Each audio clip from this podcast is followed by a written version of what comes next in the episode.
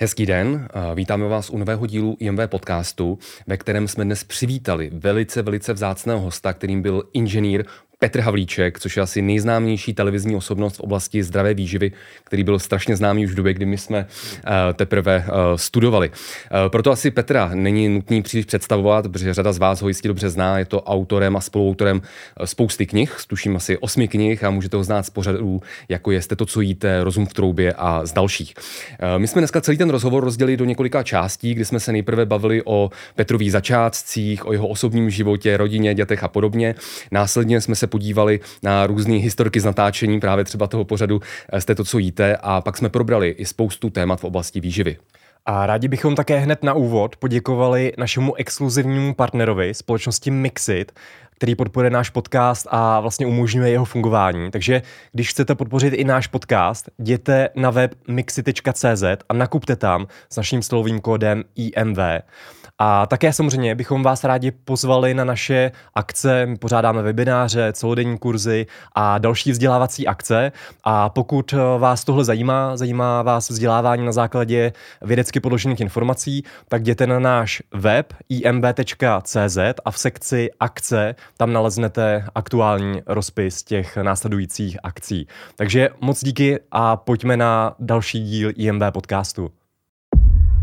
Vítejte u podcastu Institutu moderní výživy. Vědecky podložené informace, moderní a srozumitelnou formou. Hezký den, sledujete podcast Institutu moderní výživy s Lukášem a Smílou a my máme obrovskou radost, že v dnešním díle můžeme přivítat velice vzácného hosta, inženýra Petra Havlíčka. Vítejte v našem podcastu. Uh, dobrý den a děkuji za pozvání. A dovolil bych si parafrázovat film Marečku, podejte mi pérok, protože jste tady uhostili. Tak já si dovolím taktéž, takže aby jsme měli... Dobře, děkujem. Děkujem, děkujem. A jestli mě nasedete, tak vám to seberu. Dobře, tak, moc, moc vám děkujeme. Moc díky. Já bych poděkoval Fitness nula nula sedm. Mixit, Mixit s tou budu mít velkou radost. Já myslím, že se to já, nevylučuje. Já si, jako, já si dokonce firmu Mixit pamatuju v době jeho začátku, mm-hmm. kdy... Uh, Vlastně já jsem byl krátce v Praze a přišel klient a říkal, hele, tady je taková zajímavá firma a tam si jako napíšeš a nam, namačkáš si to, nebo respektive naklikáš si to tak, jak to chceš, mm-hmm. a oni ti to namíchají podle sebe a jmenuje se to Mixit. A to byla první chvíle, kdy já jsem ten Mixit zaznamenal a říkám, Hargo, to je dobrý, protože tady v té době byly vlastně jenom komerční, mm-hmm. takový ty lehce zapražený, lehce zapečený, hodně oslazený, oslazený vločky. No. Takže takový jako... ty velký firmy, no, jestli... Ano, takže já si myslím, že se je to, to, že je to se super. To zkoušel jste někdy Mixit? Já mám jednu strašnou úchylku. Máme Mixit na pumpě, aha, na benzínce, aha. U nás a voříšky, no. Voříšky v čokoládě. Mm. A je to závislost, mm. že? No, je. Vůbec já mám rád jídlo. My s tím sami taky bojujeme, no. no, no. Ale evidentně to zvládáte dobře, to korigovat. No, někdy ne, teda. Tak a začneme asi od začátku. Nečekaně a podíváme se na to vlastně, vy, vy když jste v nějakých rozhovorech o tom povídal o svých začátcích, jak jste se dostal k výživě, tak vy jste říkal, že jste jako první chtěl být veterinářem. No. A jak potom vlastně od toho veterináře, jak jste změnil ten kurz toho života k tomu, že jste se dostal k té výživě? Mm-hmm. A tak já si myslím, že jako úplně první, samozřejmě tam byl ten, ten popelář, pak tam byl i strojvedoucí. Aha. A pak tady proběhl seriál Daktari. Já jsem říkal, jo, to je ono. Já, jako, to možná ani vy nepamatujete, ale to byl film, který se odehrával vlastně v, Nairo- v Národním parku v Nairobi. A pamětníci vidí opička Judy, poloslepej lev Clarence a kolem toho banda ochránců, který se tam o to stará. Takže to byla taková, taková ta naivní, romantická, mladická něco. A všichni mi říkají, no napřed musíš být veterinářem, aby ses do té Afriky dostal. Mm. Takže... Takže to byl ta veterina, já jsem rozhodně nechtěl jít na gymnázium, protože jsem říkal, to jako škola jako rozhodně není pro mě, to je úplně o ničem. Hmm. Já chci něco praktického, tak jsem to chtěl vzít přes lesárnu, to jsme se doma děsně dohádali s tátou, ale to jako brutálně. No a nakonec z toho vznikla zemědělka, protože já jsem se napsal tu lesárnu, on mi to přelepil, na té přihlášce napsal mi tam gymnázium, tak já jsem to přelepil znova, napsal jsem si zemědělku. A odpoledne jsem mu odevzdal, tak, odpoledne, říkal, tak jsem to odevzdal, už s tím neuděláš nic, protože to byl poslední termín, takže takhle jsem se dostal vlastně k zemědělství. No a tam mě to tak nějak jako chytlo a říkal jsem, tak já už v tom jako zůstanu. Mm-hmm. A e, tam jsem začal i cvičit a tak, tak to vlastně celé mm-hmm. začalo. Takže nejdříve výživa zvířat a potom výživa člověka. No ono to bylo totiž u těch zvířat. Mě to jako hrozně bavilo, protože mm-hmm. u těch zvířat už tehdy to byla kombinace jako fyziologie, sezónnosti, lokálnosti, udržitelnosti. V té době samozřejmě, kdy ta intenzifikace toho zemědělství nebyla tak brutální, jako je dneska. A já si pamatuju, jak už na střední škole, tam existuje krmné tabulky. Mm-hmm. A bylo to v podstatě o tom, že ty zadání byly.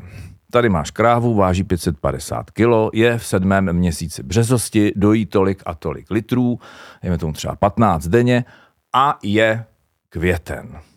Nakrmte jí. Splňte veškerý její výživové požadavky. A tam se to muselo všechno ve své podstatě sejít tak, aby ta kráva opravdu dostala všechno, aby se využily co možná nejlépe zdroje, které byly dostupné. Aby to nebylo o tom, že nerespektujeme to, že kráva je přežvíkavec, protože byli samozřejmě lidi, kteří to nasypali v jádře, a ten v jádře, což v obilovinách. Profesor si pak rval vlasy a řval tam, že kráva je přežvíkavec, že jo, takže potřebuje objem do žaludku, takže to nemůže být celý postavený na jádře a tedy. A to mě bavilo a to si pamatuju, to už jako ta, vlastně ta moje praxe nějakým způsobem probíhala, měli jsme se ráz asi po dvaceti letech a říká mi spolužečka, pamatuješ, ty vole, ty jsi byl vždycky nejrychlejší a vždycky jsi to měl dobře. Takže to byl možná ten základ tady mm. toho. Mm-hmm. Zajímavý. Tam jenom já doplním, že jsou právě i zajímavé studie právě z výživy zvířat, že některé doplňky stravy, co se prokázaly, že fungují právě třeba na hypertrofii, na zvýšení té váhy dobytka, tak některý z nich se používají potom i u člověka, takže jenom taková, taková um, zajímavost. Ono to je totiž, ono je to logický, že? Hmm. Protože na rozdíl od lidí, aspoň v té době šlo o to, aby to zvíře, úplně jedno, co to bylo za zvíře, aby bylo co možná to řeknu blbě, nejrentabilnější. Hmm. To znamená, aby to, abych do toho zvíře nemusel sypat prostředky medicínský, abych ho nemusel léčit, to znamená, aby zůstávalo zdravý, aby zůstávalo výkonný a aby co možná nejdéle vydrželo za, za udržení té produkce. To znamená, je to, je to naprosto logické. Už v té době vlastně výživa vlastně zvířat byla dál, hmm. než výživa lidí. To se, hmm. Už tehdy se to tradovalo, že vlastně víme o, o zvířatech víc než o těch lidech. To je paradoxní. No, no ty zvířata neprotestují. Jo, jo. Tam jim a bylo tam můžete... spoustu peněz, spoustu fundingu, kdy se mohly dělat ty studie, že jo? Um, protože tam, tam nemáte tolik omezení, že jo? No. V rámci jo, těch zvířat. Jo, jo, ale dělali se jo. i takový jako zvláštní studie, jako že někdo vymyslel, že to třeba to, ta, ta kráva, když se hejbe, že jo, na té pastvě, tak... Takže jako ztrácí spoustu energie, takže co kdyby jsme ji nechali přivázanou, že potřebujeme ten plný bachor. Takže bychom jí do bachoru nacpali polystyrenový kuličky, aby měla ten pocit, jako že má ten plný bachor. A pak bychom jí to jenom nasypali v těch doplňcích stravy, v tom jádře, ve své podstatě. A ještě to bude mít ještě i ten přesah ekonomický v tom, že až ta kráva půjde na jatka, tak ty kuličky se z toho bachoru vyndají, opláchnou se a dají se zase, dají, dají se zase dál. Mělo to jedinou chybu. Ty krávy to nepřežily. Takže od toho se rychle ustoupilo. Vím, že to byly takový paradoxy, který nám vykládal náš třídní, dneska už v nebi, pan profesor Rejholec, aha, aha. který nám říkal i to, co se všude testovalo a zkoušelo, takže to byla i taková ta doba mičurinská, že jo, kdy se vlastně křížilo všechno se vším a vytvářelo se cokoliv, ale mm-hmm. něco, z toho, něco z toho se chytlo. No. Mm. Ale vím, že kuličky mě zaujaly a ty, ty dávám jako příklad do dneška. To už, to už asi nezapomenu. Přesně tak. Uh, no nicméně zpátky k vám, my jsme, my jsme vedli četli, že jste snad začal, jestli je pravda teda, že jste začal cvičit, posilovat, no. kvůli tomu, že vám prý holku tehdy předal rugbysta. Jo, jo, jo. Ono to v podstatě možná tehna, tehna ten vztah ani jako úplně nezačal. A já si pamatuju teďka, jak jsem seděl v té Tatře mm-hmm. a jel jsem a, jes, a viděl jsem je tam a já jsem říkal a dost. A on byl takový jako fakt velký.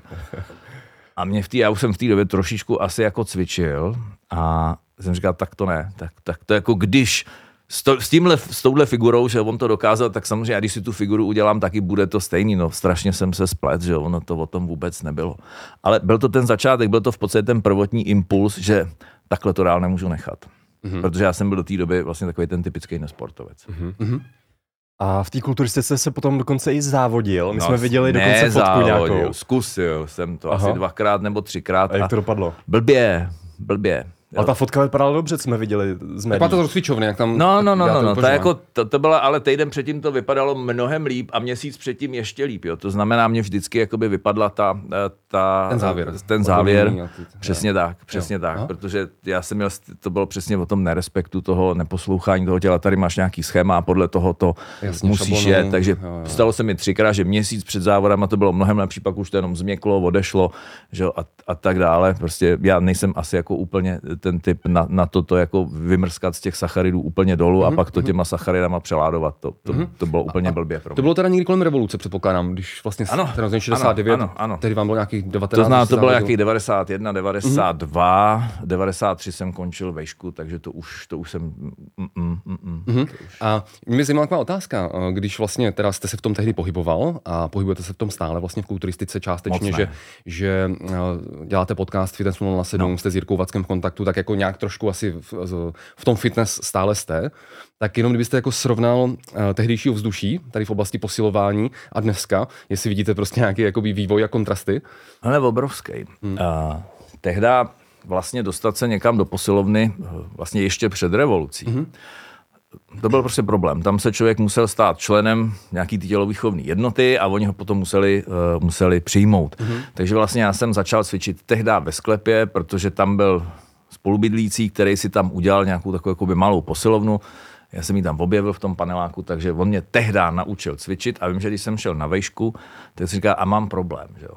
Protože kde, kde budu, jak budu, žádný veřejný posilovny tehdy nebyly, to prostě neexistovalo. Takže když jsem pak přešel do Brna, protože první rok jsem byl v Jihlavě a uh, v Brně jsem potom, uh, to byla Královopolská. Mm-hmm. A tam tehdy cvičili takový ty hvězdy jako Milan Starý a, a Libor Minarda, nebo Minaří, který pak byl v Německu a Milošek Pavlů, že jo? A, no, a ta, no, tak, neznám, tak, tak, to byla vlastně Krpolská, no, Královopolská, to byla vyhlášená líheň vlastně kulturistů hmm. z Moravy. Hmm.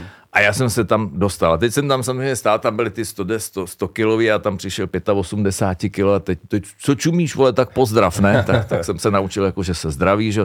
To znamená, ta atmosféra byla přátelská, i když ti někde něco spadlo, tak, tak ti okamžitě někdo přiskočil na pomoc a vole, dej si tam příště míň, ale, jo, ale dobrý, jo. Takže... Mm.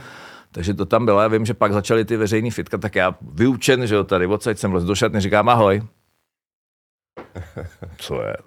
Hmm. Takže, takže se to změnilo a e, nebyla to taková ta hra na ten efekt. Fakt to byl sport hmm. v té době. Hmm. Dneska je, a nebylo to o tom, že si vytvářím ten obal. Že fakt ty lidi byli zapálení a byla, byl to pro ně jejich vlastně takovej život, životní styl, všechno.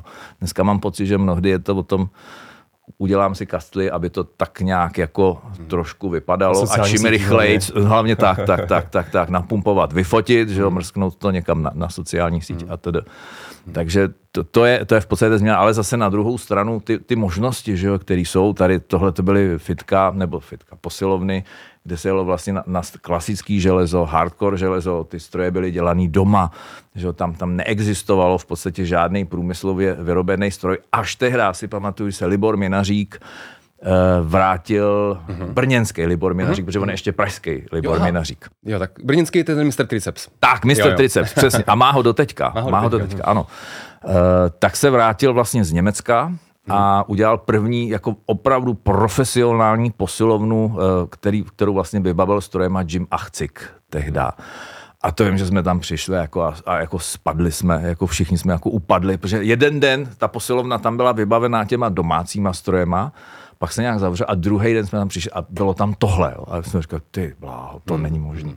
Jo, a to začala potom už třeba v tom Brně, aspoň tak jsem to tam vnímal, tam začala, tam začala ta éra takových těch jakoby profesionálních fitness center, už mnohem, mnohem líp vybavených. A už se to tam ale začalo, už se to tam začalo míchat a to byla ta doba, kdy se tam začaly objevovat víc i holky v těch jo, fitnessech. Jo, to... jo, protože do té doby to byla ryze spíš pánská záležitost. Jo, to jako hmm. holky, a, a, ty, ty, ty, ty ne, já pamatuju si ještě i tu éru, když říkají, ne, ne, ne, já tam jako chodit nechci, já nechci ty svaly, protože oni žili v tom, že jen co tam vstoupí, okay, jo, tak je omane ten duch toho testosteronu a hned to poletí nahoru. Nedej bože, kdyby šáhli na to železo. Že? Přesně tak. To si tak. Spousta holek myslí, bohužel do, do dnes, no, jenže takhle to bohužel nefunguje. No, bohužel, naš, naštěstí. naštěstí. není to tak, že by... No, někdy by to bylo fajn, že jo, no, i, i pro muže. já, já, já jsem spíš mluvil o tom strachu, že řada žen si doteď představuje, hmm. že když sáhne na pětikilovou jednoručku, takže z nich hned bude Věra Mikulcová, tak naštěstí, jo, jo, jo. naštěstí takhle to nefunguje. Naštěstí ne, no, naštěstí ne, ale, ale na druhou stranu jim nedochází, že vlastně je, je to základ a že pak přijde ano. určitý věk a jo, jo, jo. bez toho se neobejdou, přesně, jo? Přesně, protože ten přesně. úbytek vlastně svalové hmoty daný hormonálníma změnama jako ničím jiným než hmm. tou silou nebo silovou hmm. dynamikou prostě neudrží. Přesně tak. Hmm. Super. To je dobrý, že to tady zaznělo. Mě by ještě zajímalo, co nějaký další sporty, případně si cvič, cvičíte dodnes. Jste mě neposlouchá. Já jsem říkal, že jsem dřevo, jo? Že k tomu sportu jako úplně vztah nemám, takže já jezdím na kole. Aha. Ale he, to je vtipný vždycky v servisu, vždycky mi říká, pane Havlíčku, co máte vojetý ty brzdy? Já říkám, to víte, já se bojím, já brzdím furt, že jo, všude. Takže, takže jezdím na kole, chodím cvičit s jedním svým kamarádem e, z, zvnitra, e, takže ten mi učí trošku jiné věci a on tomu říká, jako používat ty svaly funkčně, takže mm-hmm. to mě jako nesmírně baví, to fitko mě jako moc, moc nebere. Já vždycky, když vlezu do toho fitka, jak se tam rozlídnu a stejně skončím na veslařském trenažéru ve finále. Jo, jo. A zmiňoval jste teď vlastně předtím, než jsme začali natáčet, tak jste zmiňoval nějaký bojový sporty? No to je právě ono, ale pořád jsou to, já jsem říkal, že jsem jako dřevák, tak já mám dlouhou přípravu, než začneme něco dělat a jako bojím se toho, že dostanu do držky samozřejmě, aha, že já už aha. jsem to dělal před lety. A to jsem měl báječnou mojí do dneška kamarádku eh, eh, Kačku Lisovou, která se mnou cvičila asi dva roky. Eh, vždycky jsem viděl, že dostává do očí takovej ten, ten nepřítomný výraz, tak jsem říkal, ty vole, a div ode mě, div ode mě, nebo mě zabiješ, protože tam to začalo být nebezpečný. A, no a teď, teď jsem se k tomu vrátil a cvičím s Romanem Štědrým, což je člověk, který je neuvěřitelně, jako, hmm. ne, ne, pro mě, pro mě to je jako člověk, který tohleto ovládá naprosto dokonale. Hmm. A musím říct, že to jak, když, když ho vidíte, když proti, tak to proti vám jde buldozer, kde ne, nemáte šanci, ale s úsměvem. Jako, opravdu ještě jako s úsměvem, kdy on, on jako ví, jako opravdu ví, co umí. Mm-hmm. Takže za pár měsíců vás můžeme čekat ne, někde ne, v kleci. Ne, ne, na to zapomeňte. Ježíšmarja, na to ani omrý. Já vůbec takovou ambici, ambici nemám. Já prostě nechci se jenom, jenom rozpadnout. No, prostě už nejsem úplně nejmladší, nebo respektive nejsem starý, ale... Jste v nejlepších letech. Ale no tak ty nejlepší leta, no, no jako ty jsou furt, že jo, co si budeme nalhávat, že každý ten věk má, má to svoje, ale... Ale to tělo prostě už není takový, jaký hmm. býval. Já jsem si to nikdy nemyslel, že, že to hmm. tak jako doopravdy funguje. Jo? Že, že vlastně to, co člověk vnímá v těch třiceti, že to, to, jako když tady někdo vykládá o tom, že ve čtyřiceti, v padesáti, je, je to jiný, že po té čtyřicítce fakt je takovej ten první zlom, ale tam ještě máte ten pocit, že to ještě jako urvete. Že jo? Hmm. To, to mě se to povedlo urvat a povedlo se mi to urvat tak, že... Přišla paní doktorka, řekla, tak si dej půl roku pauzu. Jo, takhle, a už však. Nic nedělej, že jo, udělal si krásný únavový syndrom, naprosto dokonale, tak, tak jsem říkal, dobrý. No a po té padesátce, tam je ten zlom druhej, že jo, tam, tam je potřeba už fakt jako, kdykoliv přijdu a řeknu, já jsem dneska unavený, tak se podívej do občanky, vole, pochopíš to, že to jako fakt už nejde hrotit. Ale jako mentálně se s tím člověk jako směřuje trošku hůř, že už to, jo, není, jo, jo. Že už to není takový, mm. jako, a to tělo nereaguje tak tak rychle, že, že už to není ten motorový člun, ale už je to ten Titanic, který se otáčí a pomalu se potápí. Takže se snažíte udržet na té hladině, co možná nejdéle a tvářit se, že hele, všechno je v pořádku, hudba hraje, lidi tančí, jako všechno je furt dobrý. Mm. Ale je to tak, no, já jsem si vždycky, když mi bylo třeba osmnáct a starší chlapi ve fitku kolem čtyřiceti se vymlouvali, hele, až ti bude čtyřicet, tak uvidíš, tak já jsem si říkal, jo, vy jste, jo, jo. Vy se vymlouváte, vy nechvíte tak často cvičit a po třicítce jsem ty změny viděl, takže uh, to je pravda. třicítka a... ještě dobrá. No, já už vidím změny po třicítce, mě třicet šest a teď nedostatek spánku s miminkem a takhle, tak to. No to, to mi povídejte, ano. No a přesně k těm dětem. Vy jste teda říkal, že vy, co se týká sportu, tak dobře, abyste se nerozpadnul. No a co vaše děti? Vedete vaše děti ke sportu? Vy máte tři děti? Tři. Uh, nejstarší dcera Lucie, uh-huh. tak ta, ta překonala ve své podstatě na, nás všechny, uh-huh. protože uh, hraje tenis uh-huh. a hraje ho dneska už na světový úrovni, protože v roce dva tisíce dvacet dva byla vlastně mistryní světa, to znamená byla nejlepší juniorkou. světovou, tenisovou a teď se vlastně od začátku vlastně tento rok hraje už za ženy, mm-hmm. takže tam se probojovala už do první dvoustovky. Tak, mezi ženskýma. Takže... A ona se jmenuje po vás, Lucie Havlíčková? Ano, všechny Vždycky. děti se jmenují po mně. Fajn, fajn. Zdravíme Lucie. Lucie, zdravíme Lucie Havlíčkovou. Lucie, Lucie dneska přiletěla v, v půl osmí ráno z Itálie, takže mm-hmm. spí. Aha, jo, jo. Zrovna spí, přiletěla z turnaje. To mě přivádí k otázce, uh, řešíte jí výživu? Nebo ne. to řeší s někým jiným? Ne, ne, neřeší to ve své podstatě s nikým. My jsme, já jsem jí kdysi řekl, že až to bude chtít řešit, hmm. takže spolu někoho vybereme, ale rozhodně ne se mnou. Že to, to, jako, to, to nejde jako rodič. Ono tady... to málo kdy funguje. My jsme se k tomu taky dostali. No. Jako rodině v zásadě moc jako s výživou nechceme radit. Ne, ne, ne, ne, nejde to. Nejde to. U těch dvou menších tam je to trošku hmm. jiný, protože vlastně já jsem říkal, jsem dostal ten dárek od toho života, že to, co jsem zkazil u, u té první dcery, hmm. a vím, jak jsem se na ní podepsal v některých věcech jako blbě, že jsem jí to jako úplně neusnadnil, že bylo první dítě, že na tom se vždycky učíme všichni. Mm. Tak u těch druhých, protože ty jsou malí, Matýs, Matýskovi je šest a Toničce budou v srpnu čtyři, takže ty jsou opravdu mrňaví. Ale kluk, ten k tomu jde jakoby intuitivně, ten dělá judo, hraje fotbal, plave, vlastně všechno ho to jako nesmírně baví, řeší to, jestli, jestli to, co jí, je v pořádku, nebo není to v pořádku, hrdě hlásí, třeba tati, byl jsem na oslavě, já jsem si fakt ten dort nedal. Jo. V šesti letech? V šesti letech, no, jo, jo, jo. A že babička i přišla s tím a říká, hele, prosím tě, on se mu tady nabídla cukroví a on řekl, ne, já se zeptám táty. Jo, ale e, není to jako ze strachu, jako na něm je vidět, že ho to jako fakt baví, jo, že on prostě přijdeme domů a on teď může jít ven a jako mastí na hřiště, takže... To se moc často v dnešní době už asi nevidí. No, on je takový, on má, já myslím, že on má i takový hodně jakoby přebujelej sociální pud, on je prostě komunikativní, mm-hmm. on prostě miluje lidi, on mm-hmm. prostě pořád je s lidma, ale zároveň si drží takovou tu, tu svoji, tu svoji lajnu a já si myslím, že jako za mě prostě každý ten kluk by měl začít dělat něco bojového, protože ono umění. Nemyslím se jako rvát, jako, mm, jako mm. o život a budovat agresi, ale naučit se pracovat s tím tělem a zároveň i s tou myslí a jako uvědomit si i tu sílu. Ono se to, už to říkají Sokolové, zdravém těle, zdravý duch, že jo? To se obojí, se to propojuje. Takže tomu dává jako ve své podstatě hodně, učí se tam, jak, jak chutná výhra, ale i jak chutná prohra, se kterou se musí smířit, i jak chutná ta bolest, že jo? Kolikrát si s tím někdo švihne vo, vozem na tom tatami, tak mm. to taky není úplně. Takže on od první chvíle chtěli závodit, že? Takže hned po půl roce, co chodil do juda, ušel na, na, na první závody.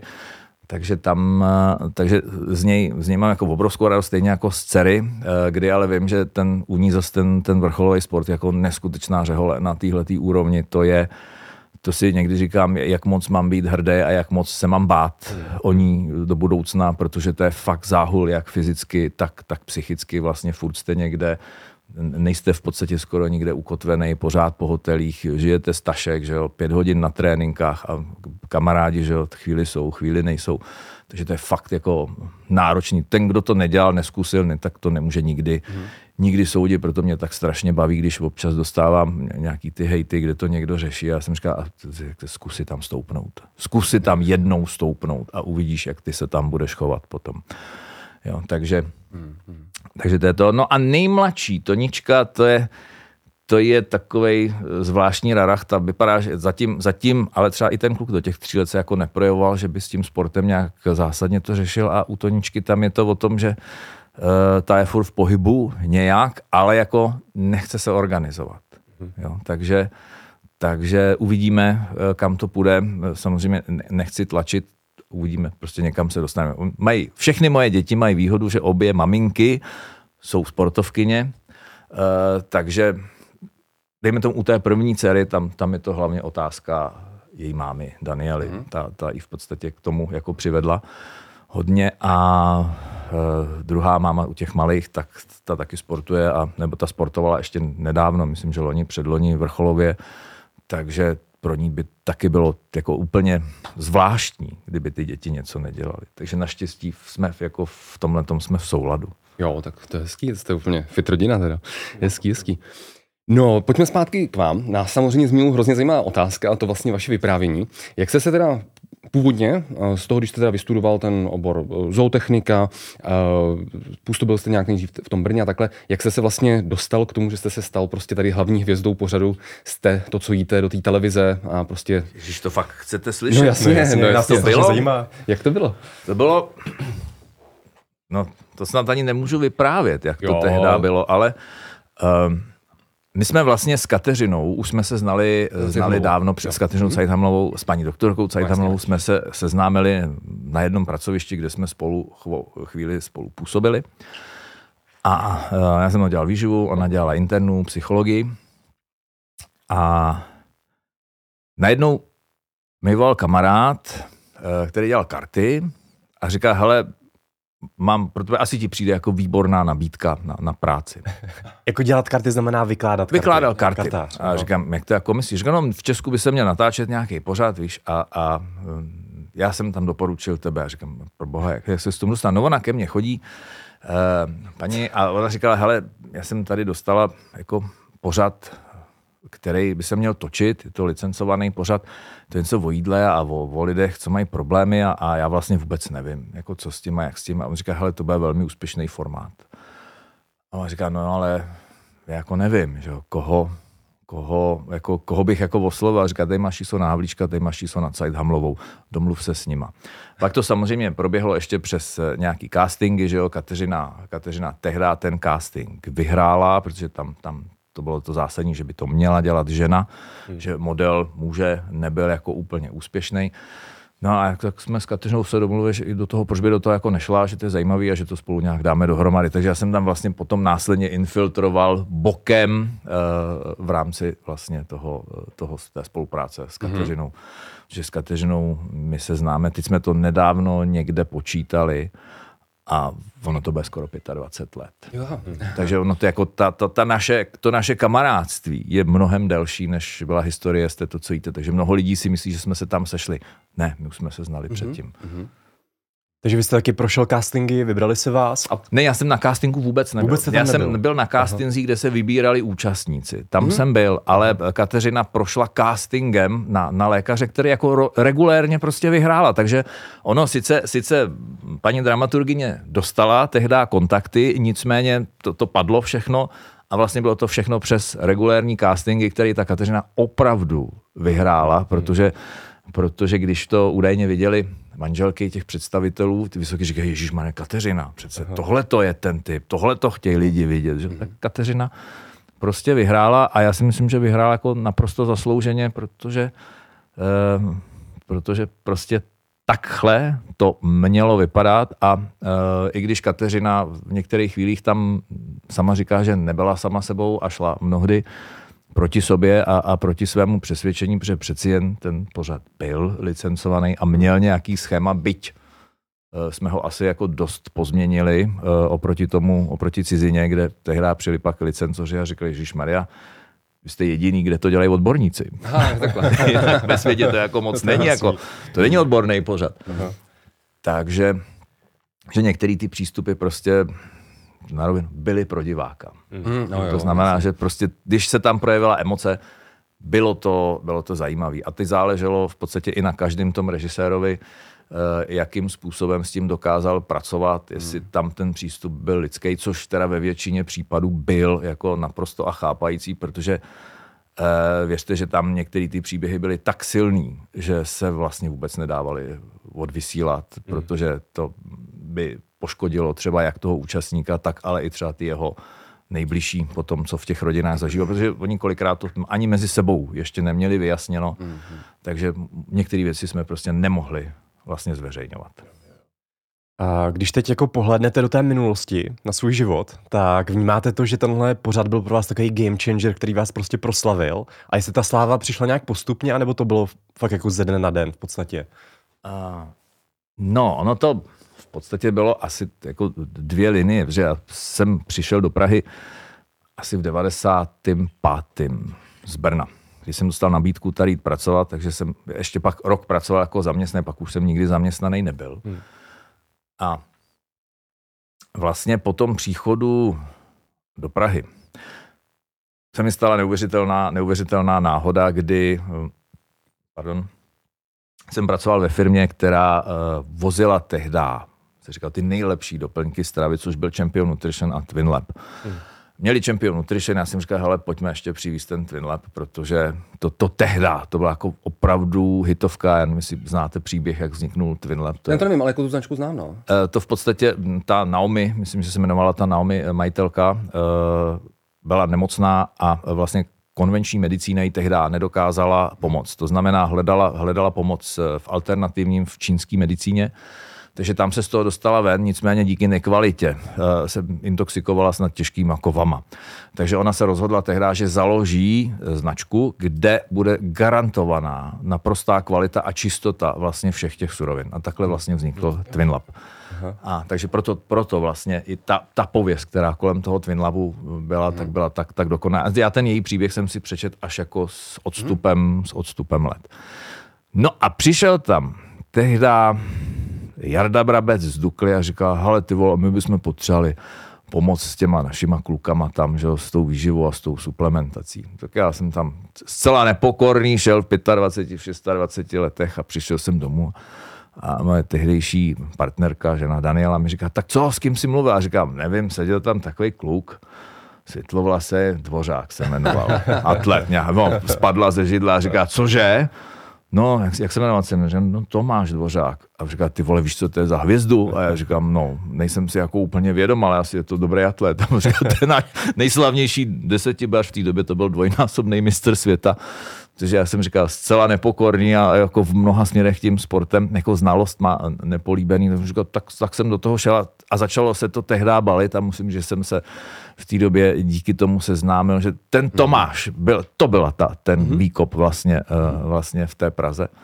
Vůbec v té práci, kdy jsem najednou začal pracovat s těma, s těma jako opravdu sportov, našima nejlepšíma hmm. hvězdama a to, já bych řekl, že tohle byl ten první výkop a tohle byla ta, ta zásadní škola života a takový to, to moje, to je přesně tak, jak si člověk realizuje, ty hledá ty cesty, jak se dostat do toho, co neumí. Takže jak vlastně jsem nebyl ten sportovec, ale ten sport mě vždycky fascinoval, i moje ženy vždycky byly sportovkyně, hmm. tak uh, jsem do toho vlastně infiltroval přes to jídlo. Hmm. Takže to byl začátek a e, vlastně moje klientela v té době byla de facto z osmdesát procent jenom sport. A potom jste to, co jíte, se to samozřejmě úplně obrátilo, hmm. že, že z devadesát procent to začaly být tlustý, teda pardon, lidi znám, že dneska se to jako nesmí moc říkat tohle slovo. Říkat enormní snad. Jedinci. Os, o, ona, o, ono. Enormní osoby. Enor, a tak. No, hlavně správnou zájmena. Tak, tak, tak. No. no, tak prostě lidi, kteří řeší váhu a pak i zdravotní problémy a tak dál, což tak zůstává ve svý podstatě do teďka. Teď se to hodně překlápí i do toho takového, hele, já ten život vím, že ho mám nějak blbě. Jo, jo. Pojďme ho zkusit nastavit hmm. jinak. Jasně. Co se týká ještě toho pořadu, jste to, co jíte. Mě by zajímalo... Vlastně prostě... hrozně fascinuje, to jste to, a tak my jsme na tom vyrůstali, když jsme, že ho v té době, my jsme s Mílou studovali, když to běželo v televizi, takže to jsme jste, na to koukali. Jste, pardon, se to skáču. Vy jste měli kliku vlastně. Já když jsem, když jsem studoval, tak se tady dalo vystudovat na nějakou tu, tu nutričku, že jo. Něco to byla ta střední škola. I dietní sestra. Dietní sestra, ano. Vůbec nic tady nebylo. Ale v době, kdy já jsem šel studovat bacha, víte, jaký byl oficiální název toho zemědělství? No, ministerstva. Měs... To bylo ministerstvo zemědělství a výživy. Tehdy výživa spadala pod zemědělství vlastně, nebo řešení výživy. To znamená, a to říkal krásně pak je za vlastně už po revoluci jeden minister, který říkal, jedině zemědělci vědí, jak se to jídlo vyrábí, to znamená, oni mají právo do toho zasahovat víc než kdokoliv jiný. Což se dneska možná ukazuje, bohužel teda ještě víc, jenom, jenom no, nejde to úplně asi tím nejlepším směrem. Jo, jo, ne, jasně, jasně, chápu, jasně. Ale je pravda, ano, ten pořad nás fascinuje, my jsme na tom vyrůstali a mě by zajímalo, nebo nás by zajímalo, jestli máte nějaký vtipný historky z natáčení, protože já si pamatuju nějaký díly, kde jste tam jezdil třeba po vesnici v traktoru, nebo jednou jste byl tam převlečený i za polici, v policejní uniformě a takhle. To bylo vtipný. To, to bylo, jako musím říct, že uniforma se povedla, to záleželo vždycky, to nebyly moje výmysly, že? To vždycky bylo jako scénáristky. Tam to bylo, už vidět tehdy, jak to byl úsporný scénárista, režisér v jedné osobě, že jo, dramaturg, jeden, kam, dva kameramani, jeden zvukař, to bylo na ty hlavní díly a pak na ty menší se ten štáb stále zmenšoval a pak zase na ty finále byly ty velký štáby. Bylo to strašně zajímavý, ale eh, Policajt, toho si pamatuju doteďka, toho jsme točili eh, v Lázních Daktari, ježišmarja, napřed Pardubicema měli vyhlášenou městskou policii, která prej tehdy tahala lidi za vlasy z okýnka a tak. uh, um, no, před Pardubicema. Před Pardubicema jsou taky malý lázně. Dobře. Když jedete směr na Pardubice, já si vzpomenu, už je bohužel nevýhoda věku. A uh, oni tam tehdy vymysleli, že navlíknou tu uniformu, že on jezdí na kole. A že ho mám zastavit a že ho mám teda tak nějak jako prolustrovat. Já jsem dostal ten balonek na to, že on, jako občas ten alko, eh, alkoholik, účastník pil, takže mám dát jako fouknout. Hele, v něm by se krve nedořezal. On přijížděl k tomu lázeňskému domu na tom kole. Já tam stál v té uniformě a ve chvíli, kdy jsem zvednul tu ruku, on úplně, ale jako úplně zcepeněl. A teď asi prvních pár minut vůbec nevěděl, že jsem to já. A jako úplně, no prosím, a teď, ale... Jo, a no, tak já jsem se jel jenom projet, kde máte zvonek, kde máte blaníky, kde máte povinnou výbavu, že na tom kole. A až v momentě, kdy jsem vytáhl ten balónek, jakože mu dám fouknout, mě poznal. Jo, a to ne, už se začal jako chechtat jo, a to jo. Už jsme to jako, jako dotočili, ale bylo to vtipný. No a traktor tehdy, ten jsem si prostě vymyslel já, protože jsem se chtěl na chvilku do toho zase vrátit. Do toho zemědělství. No jasně, no jasně. To je jako úžasná práce na druhou stranu. Aha, aha. No. Takže aspoň jsem, si, aspoň jsem si to vrátil, ale... Uh, Já nevím, jako moc, ono tam bývaly i vtipný, bývaly i jako smutné věci v tom, hmm. ale pamatuju si, když jsme tam jako natáčeli uh, a tehdy se tam poprvé objevil Robert Zatloukal. To byl šéf kuchař, který vyhrál, myslím, že se to jmenovalo Na nože. A to hmm. tehdy dělala jedna i z režiséry, která dělala Jste to, co jíte, zdravím Simču Hanákovou. A ona nám tam přivedla toho Roberta. A Robert byl úžasný člověk a teď jsme tam něco vařili a on mi furt říká, pane doktore, a pane doktore, já říkám, vole, já nejsem doktor, já jsem inženýr. Teď tam ta účastnice seděla a říká, vy nejste doktor. Já říkám, ne. A říká, a čeho jste inženýr? Říkám, zemědělství. A teď má úplně, úplně, no, no, tak to já si teď jako připadám jako, jako úplná kráva. A jako pak to teda, pak to teda rozdejchala, ale musím, že to byla jako šokovka, že to jako v ten moment to nebyl vtip. Že jí to jako naprosto šoklo, že jde řešit zootechnik. Hmm, hmm. Hmm. Myslím, že to tam zůstalo v tom pořadu. Jo, bylo to tam no. Odvysílané potom. Bylo. Aha, aha, bylo. Okay, okay. A tak Simona měla ráda vtipné scény, takže její díly byly jak dojemný, tak, tak byly jako velmi vtipný. Aha, to zní zajímavě, no. A mě by ještě zajímalo, jestli byste, když jste teďka odhlédnete vlastně do té minulosti, když se podíváte na to natáčení toho pořadu, a jestli by tam byly nějaké věci, které byste třeba změnil, které byste v dnešní době udělali jinak. Pište, že jo. Skoro všechno. Hmm. Skoro všechno. A na druhou stranu by ten formát, by na to nikdo nekoukal, takže... To je přesně to ono. Tak, tak, takže vlastně, já bych řekl, že v rámci toho, co, co bylo a nebylo možné a i v rámci vlastně tehdejšího vnímání, já bych to zase nehodnotil jako úplně, úplně blbě, samozřejmě i výživa byla poplatná vlastně tomu, co se, co se řešilo tehdy. Ale co se týče třeba práce s těma lidma, tak by to asi bylo trošku, ne trošku, ale ve své podstatě jako úplně, úplně jinak. Jo? Že je to citlivý téma, je to intimní téma pro ty lidi a já vím, že mi od začátku vadily třeba ty scény, kdy ty účastníci se museli převlíknout do plavek a sami sebe na začátku prostě ponižovali hmm. tím natřásáním, tancem a tak dále, což je něco, co do toho prostě nepatří, ale hmm. prostě bylo to tak. Pak jsem viděl něco ještě horšího, kdy vlastně to byl nějaký pořad na nějaký jiný konkurenční televizi, kde dotyčnou osobu zavřeli do skleněné skříně a vystavili ji v nákupním centru a zapisovali reakce lidí na ní a pak ji četli, jak je hnusná, jak je stará, jak je odporná a pak ji vzali na plastiku. To, to si myslím, že bylo ještě horší. Teda. No to jo. jo jak, jak ponížit člověka a ještě na tom vydělat, to, jako, to nemá chybu. No. Jasně. Uh, jak jste se vypořádával s tou prostě obrovskou popularitou, protože vlastně ten pořad vás brutálně proslavil, že když jste šel pak po ulici, tak... Já jsem to nevnímal. Ne? Ne, ne, ne. To, to, vím, že i tehdejší žena, i ta druhá tehdejší žena, říkají, ty jsi úplně blbej, ty to nevidíš, jako že na tebe ty lidi koukají, říkám, ne, ne. Hmm. Prostě takže jako jasně, občas se někdo objevil, ale jedna, jednu reakci si pamatuju do teďka, to jsme byli v, někde v centru města a teď jsme tam takhle v obchodě a šli jsme po schodech dolů, snad byl nějaký obchod s botama a tam stál takový malej, uh, malej chlapík, drobnej, Teď na tak čuměl a říká, are you mister Havlíček? A se říká, yes I am. A on říká, já jsem díky vám zhodil třicet kilo. Jo, a to, to bylo jako, to myslím, že to bylo jako, jako naprosto úžasný, kdy ten člověk projevil tu emoci naplno v tom prostoru, vůbec se toho nebál a veřejně prostě poděkoval. Jo, že, ho, že ho ty pořady tak inspirovaly k tomu, že si ten život dokázal poskládat a zubnout. A fakt, fakt vypadal velmi dobře, asi šedesátiletý pán. A pro mě to bylo jako strašně, strašně potěšující. Jo, tyhle ty reakce vždycky, když jako někdo přijde a řekne, hele, já jsem se tam inspiroval, nedělám všechno, samozřejmě, jak jste říkali, našel jsem si přesto nějakou svoji vlastní cestu a, a je to a držím. Mm-hmm. Jo, a možná těchto těch lidí je víc úspěšných než těch, co byli potom z toho Jste to, co jíte. Protože tam to byl přece jenom na ty lidi tlak, tlak a tlak a pak byli rádi, že z toho vypadli. Je to tak, no.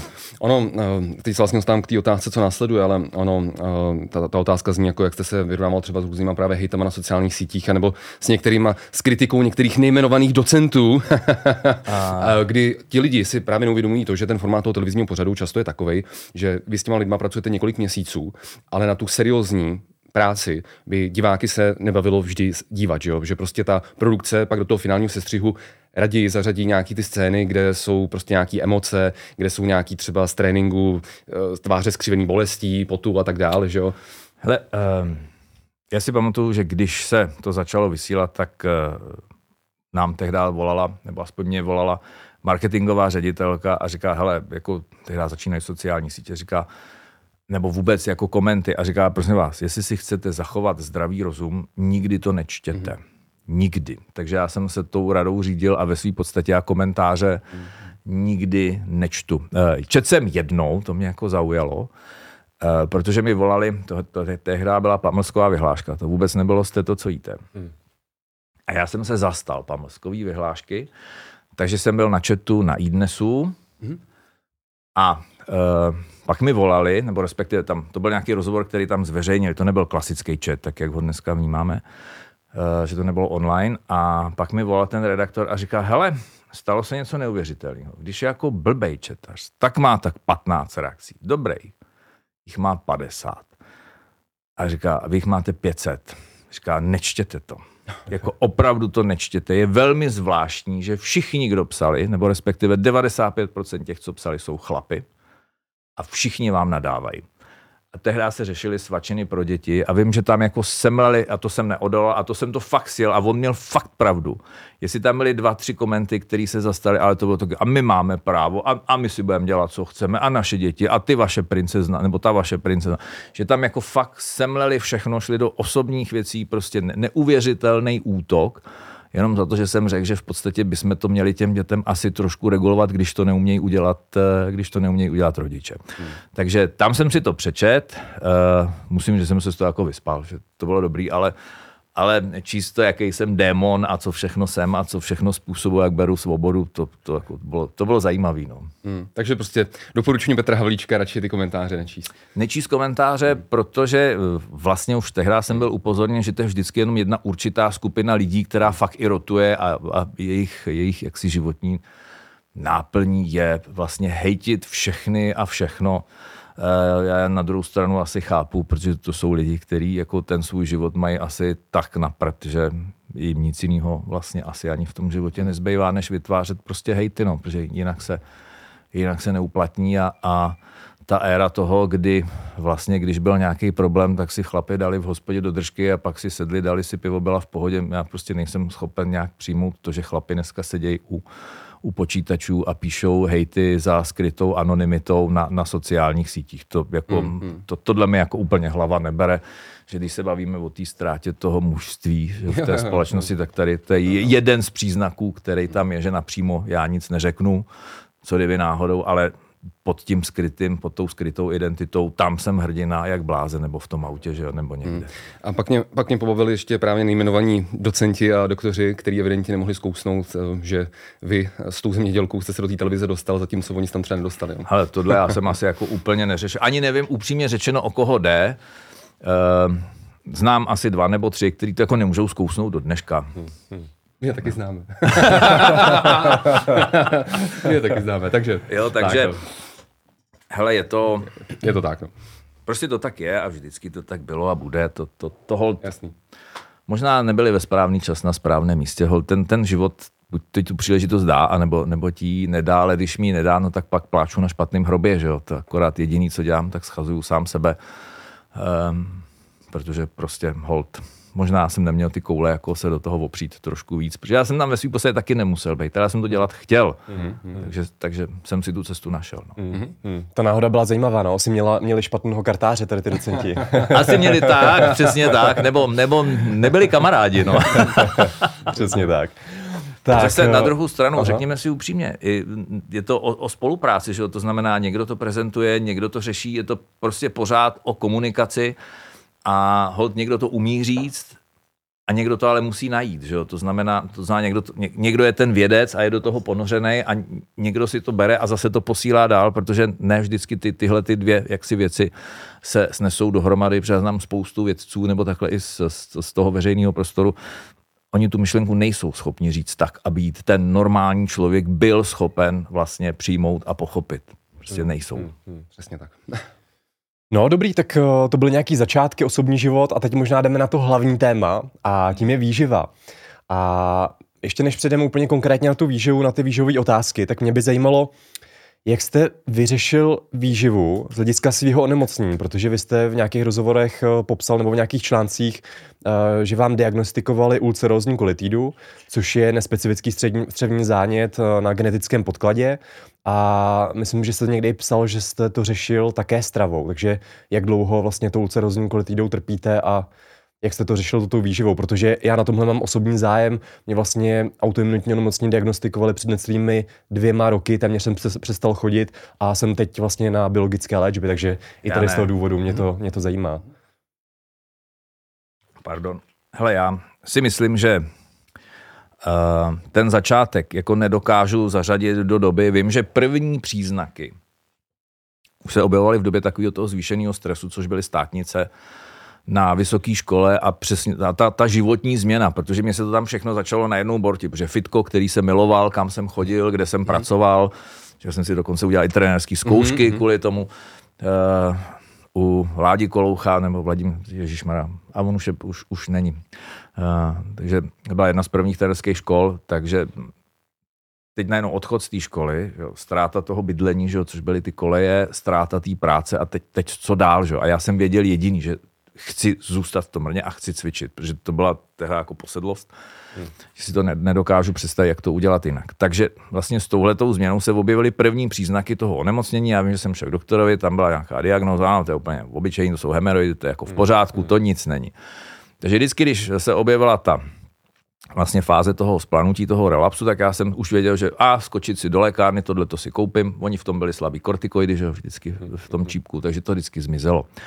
No až jednou uh, to přešlo a to bylo asi tak rok po narození dcery, kdy navíc jako nejsem businessman, teda vůbec, takže jsem nezažíval jako úplně nejšťastnější období i z hlediska uh, ekonomicky, ekonomiky, práce a tak dále, do toho se mi narodila dcera. Takže jsem jako hodně, hodně pracoval, uh, a do toho jsme i točili. No a já jsem tehdy skočil za svým kamarádem a říkám, hele, pojďme to zoperovat, protože prostě už je to neúnosný. No a on tak jedním očíčkem kouknul a říká, hm, nejseš můj pacient, že já ti tady přepošlu dál, že to je něco úplně jiného. A tehdy v těch třiceti letech nebo třiatřiceti letech jsem dostal tu nálepku té ulcerózní kolitidy, kdy vlastně, dobře, bylo to ještě furt v té době, to bylo poměrně vzácné onemocnění. Já si dokonce pamatuju, že když jsem ještě studoval v tom Brně a cvičil jsem, tak kamarádovi tam manželka onemocněla Crohnovou chorobou, mm-hmm. na kterou se chodil dívat celý špitál. Jako aby to viděli, jak vlastně tohle onemocnění vypadá, protože to skutečně bylo velmi vzácné onemocnění. Hmm, hmm. A takže já jsem byl, už jsem vlastně asi zapadl do té doby, kdy už to tak vzácný, ty I B Dčka nebyly. No a samozřejmě si říká, nebudu užívat, tak jsem se poslal, říká, kortikoidy nebudu. Hmm. nebudu. A tak jsme se s paní doktorkou dohadovali a on říká, hele, běžte jinam teda, v tom případě běžte jinam, protože já to léčit neumím. Takže to dopadlo tak, že z nějakých dvacet až třicet centimetrů postiženého tlustého střeva jsem si zdárně vybudoval tři čtvrtě metru. Hmm. Uh, různýma hokusama, pokusama, co s tím a jak s tím. protože mi tam nedocházelo, že ten hlavní spouštěč toho relapsu je prostě ten stres. Že jo? A pořád jsem si myslel, že to vyřeším, vyřeším výživou, což pochopitelně nešlo. A vlastně až v, takže jsem vyzkoušel spoustu různých věcí, protože tehdy byly tezá bezmléčná, bezlepková, že jo? Co všechno by tomu mohlo pomoct, tady něco o mikrobiomu a, a, a to, to vůbec nikdo netušil, že jo? Jak by to mohlo vypadat. Takže se to řešilo metodou hokus pokus a pak se najednou to období sklidnilo a zmizelo to.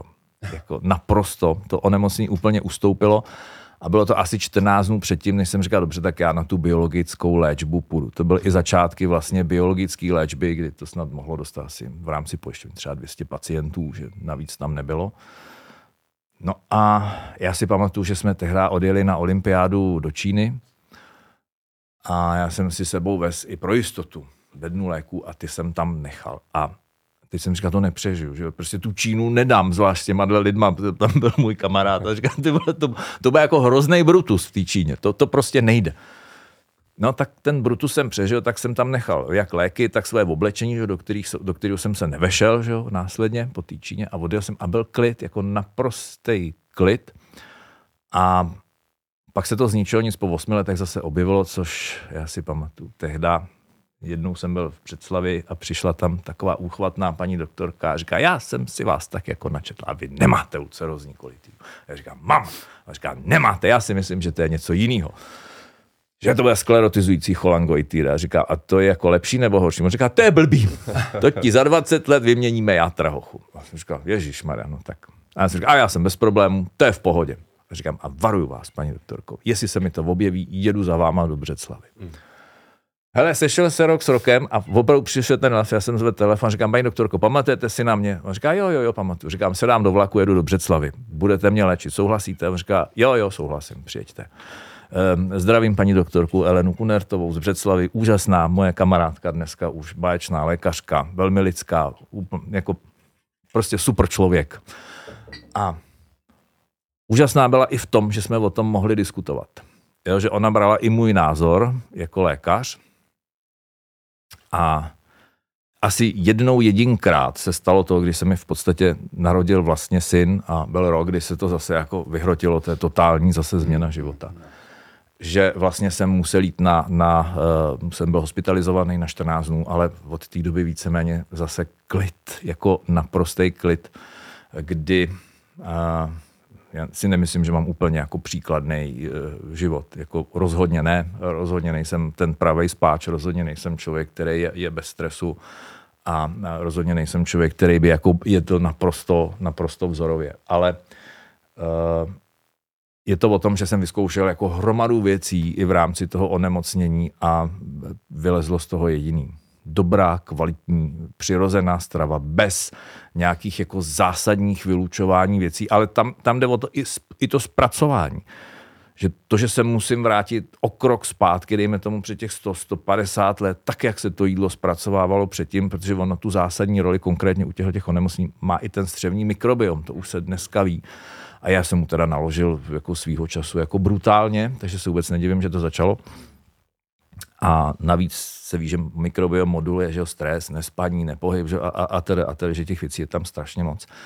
Takže tohle to se snažím jako mít aspoň trošku v rovnováze a vím, že to onemocnění jako drží a, a je vlastně v remisi a je, je stabilně v remisi a já už přesně vím, že když ujedu, tak přesně už poznám ten příznak, kdy říkám aha a bacha a Péťo a, jako a brzdi zase jo, a trošku zpátky, ať nemusíme zase řešit něco složitěji. Takže Uh, musím, že to jídlo v tom hraje obrovskou roli. I, I vlastně moje lékařka říká, hele, kdyby ty pacienti byli takhle disciplinovaní v tom, jak seš ty, tak, tak těch, těch jakoby těžkých průběhů tady bude asi, asi mnohem hmm. méně. Jo, takže jako dá se to, ale je to samozřejmě, spousta lidí uteče jenom do toho jídla. Si něco přečtou někde a teď to nedočtou celý, že jo? Protože i v rámci toho pak jsou takový ty drobný věty a musíte se hejbat a musíte odpočívat a musíte dostatečně spát. Takže oni si nahodí ještě další stres do toho svého stresu tím, že teď začnou jako řešit to jídlo strašně a začnou vylučovat a, a v, jsou vlastně stabilně ve stresu můžu, nemůžu. Takže pak mají pocit, že se jim to spíš ještě zhoršuje, přestože, přestože všechno dodržujou nebo po čase se to zase zhorší, takže Takže je to o celém jakoby komplexu věcí a mnohdy i o takovém tom jakoby step back trošku v tom životě a říct si, hele, jako stojí mi ty věci, je to, stojí mi to za to, je to vlastně takový to uvědomění si i té filozofie toho života, co vlastně chci, protože ta nemoc má jediný cíl, že jo, přibrzdit tě, že jo? To je prostě o tom to, Uh, o tom to je a být trošičku pokornější, protože já nevím jak vy, ale já si myslím, že svýmu organismu jsem v mládí, uh, tím se říká, že vyzkoušet se má všechno, tak, tak, takže jsem, mu jako, se, jsem se k němu jako nechoval úplně hezky a naložil jsem mu hodně uh, a jako pochopitelně ta, ta daň za to se jednou objeví. No. Tak, tak teď zas na druhou stranu vím, že je to v pohodě a už Už se svým organismem ani nebojuju, ani se nesnažím mu dát najevo, že jsem silnější než on. Uh, prostě je to moje součást a my spolu musíme spolupracovat. Jinak to nejde prostě, jinak to nejde. Super, to jste řekl moc hezky a mně se líbilo, že jste tady neřekl žádnou prostě zázračnou dietu, protože... Není. Než, není, přesně tak. V dnešní době to hodně jako frčí, že lidi právě z hlediska zdravotních problémů zkouší prostě různé velmi restriktivní diety, carnivore dietu, ketogenní dietu, uh, veganskou stravu, všechno možné, A I P protokol, ale... Ten jsem vyzkoušel taky, aha, aha. Samozřejmě keto jsem vyzkoušel taky, ale tam je to o tom, že člověk musí poslouchat to tělo. Hmm. Ono, jako tam se to krásně ukazuje a já nemůžu jet jak tupan, když mi někdo řekne, že, že keto dieta jako zabere, protože u některých lidí jako skutečně může potlačit příznaky toho onemocnění keto dieta. Ovšem do chvíle, než začnou převažovat třeba ve střevech producenti syrovodíku, protože pak hmm. nastává zase další problém, což u té ketózy se může stávat. Takže já potřebuji vědět a potřebuji vnímat, což většinou ten člověk, pokud nevnímá sám sebe, nemůže se vnímat, když vlítnul do takového onemocnění, tak jako velmi těžko tohle bude jako vlastně rozlišovat. Takže Je, je, to, je to trošku složitější, že já vlastně nejsem schopen to navnímat, jestli mi to jako úplně pomáhá a jestli to je správně nebo, nebo ne. Ale tím, že se vrátím k tomu prapůvodu a k tomu čistému, což je to, že vlastně máme v některých věcech nemáme jako úplně schodu, že já vlastně to mám i z hlediska toho, co kdyby. Prostě já tam pořád mám to. Tak přibližná opatrnost, na tom se shodneme. Takže jakože některé ty věci jako fakt ne, protože já mám jako v hluboký úctě na náš mikrobiom, ale všude, nejen teda v tom střevě. A jakmile se objeví někde nějaká pochybnost, že by ho to mohlo narušit, tak o toho okamžitě dávám vlastně ruce pryč. Byť je to zatím ve fázi hypotézy nebo teorie, ale sice nepotvrzený, ale jako za mě to už není dobrý v ten moment. Protože, jak říká můj kamarád, pan doktor Petr Ryšávka, říká, měli jsme několik revolucí ve výživě, tu poslední zažíváme teď a já ji nazývám genocida mikrobiální. Hmm. To znamená genocida hmm. a to můžeme stáhnout i do toho zemědělství a všude. Jo, jo, jo. Takže, takže tady v tom jsem jako hodně, hodně opatrnej. To znamená, za mě u mnoha onemocnění je prv, prvotní základ. A já si teď pamatuju, když jsme začínali a začínali jsme řešit střevo, jak nám nadával, jako co to tady řešíte, děravý střevo, jako syndrom propustnosti, to blbost, jo, kde jste na to přišli, to je tak vzácný. A dneska je to vlastně normální paradigma vzniku celý řady autoimunitních onemocnění, prostě zvýšená střevní propustnost, takže to první za mě, co je, dát dohromady to střevo. A ať se na mě nikdo nezlobí, prostě karnivore dietou nebo nějakým striktním vylučováním potravin, kde jsou vlastně zase, ale pak ještě ta výživa nebo ty stavební látky, pro střevní mikrobiom, pro ty pozitivní bakterie, no tak toho nejsem schopen. Že? Možná nakrátko, že tam něco zase zdecimuju, hmm. ale tu, tu, vlastně ten prales tam zase otočím úplně jo, někam jinam. Jo, jo, jo. A zase způsobím si problém někde jinde, že vyleju to dítě i s tou vaničkou. Že? Takže, takže jo. Je to o nějaký jakoby, používání zdravého selského hmm. rozumu. Přesně tak. A tady k těm kontroverzním tématům se ještě dneska dostaneme. Nicméně ještě, když se vrátíme k těm dietám, které se používají jako doplňková terapie těch autoimunit, no. tak já, když jsem si to načítal, tak tam je zajímavý, že oni nějakým způsobem fungují. Všechny tady ty A I B protokoly, carnivore, dokonce i opačný extrém, veganská dieta na nějakém principu funguje a některým pacientům může pomoci, hmm. ale tam je právě zajímavý, co to má všechno společného, tady ty má, diety. No, má jednu věc. Za prvý vyřazování průmyslově zpracovaných ano. potravin. Ano. A za druhý tím, že jsou velmi restriktivní, tak je tam kalorický deficit. Většinou ty lidi se prostě nepřejídají, jsou vlastně v kalorickém deficitu a sám o sobě kalorický deficit působí proti zánětlivě. Ano.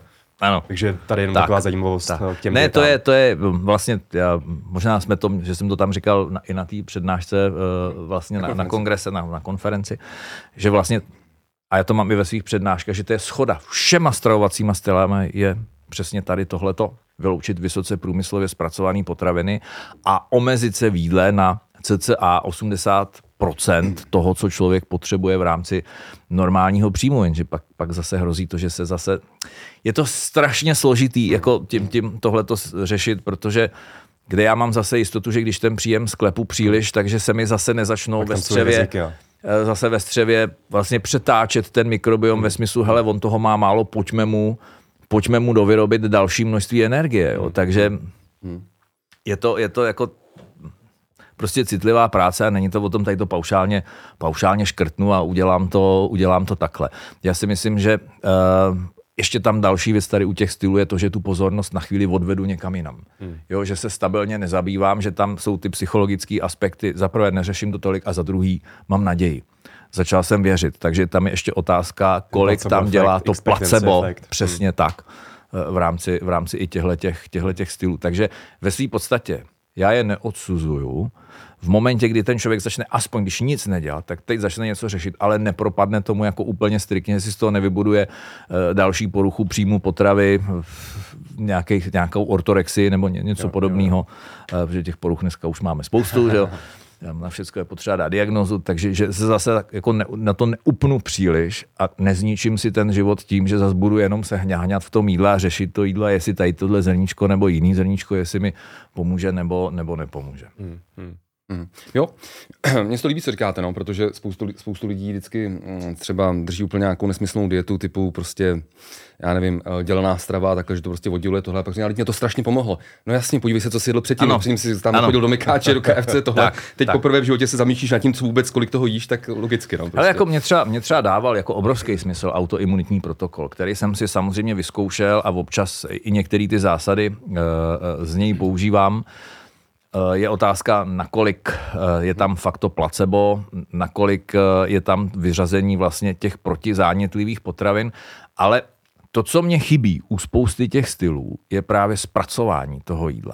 Že tam vlastně zaprvé se neřeší to, jak to jídlo bylo vyrobené, to zná někde ten, ten prvopočátek, že já můžu sice jíst všechno jako perfekt, super, ale v momentě, kdy mám ten tuk z toho průmyslově, z toho, jako z toho opravdu, z toho, z té velkofarmy nějaký, kde to zvíře je jako krmený jádrovinou a má zvýšený podíl omega šest polynenasycených mastných kyselin v tuku a zvýšený množství nasycených tuků, tak já to sice beru jako, že to je máslo, že to je v rámci tady toho povolený, ale vůbec nevnímám, že vlastně to složení je jinak. Hmm. Nebo než tak, jak je přirozený, když mám to mlíko od té krávy z té pastvy, kde ten poměr omega tři, omega šest je cca jedna k jedné. Tady se bavíme o tom třeba, že to je šest ku jedné. Mm-hmm. Už potom. Ale na ty data se teda tady k tomu schání fakt blbě. A zvlášť u nás tam není skoro nic. Ale to druhý, na co zapomínám, je, že já tady jdu a vyhodím lepek z jídla. Že jo? Prostě lepek je blbě. Jasně, že je blbě ve chvíli, kdy se tím přežírám a ve chvíli, kdy ho jim v té nativní formě a ještě si to koupím, že ten pekař řekne, hele, já ho tam potřebuji víc, aby to mělo lepší tažnost nebo já nevím co, pružnost a tedy. A zapomínám na to, že tam probíhá při tom tradičním způsobu výroby nějaká autolýza toho lepku. A toho lepku je tam potom minimální množství a že možná v těch původních plodinách má i trošku jinou strukturu, takže mi třeba potom neškodí tolik, takže mám vyřadit lepek, anebo si ho tam můžu nechat ve správně vyprodukovaný a správně zpracovaný potraviny. Za mě B je správně teda. Není to o tom, že ho úplně zruším, ale prostě omezím ho na, na prostý minimum. Já si dokonce pamatuju, jak se tehdy smáli, kdybych já si vzpomněl, dáme do toho doktora, ježišmarja, to, to začínám, jako jsem několik ten týden nevyspalej, protože mám ty klasické výpadky. Aha. To jsou ty děti, no, my to, my to známe. Nebuďte slušnej, jo, jo. Řekněte jméno. Řekněte jméno.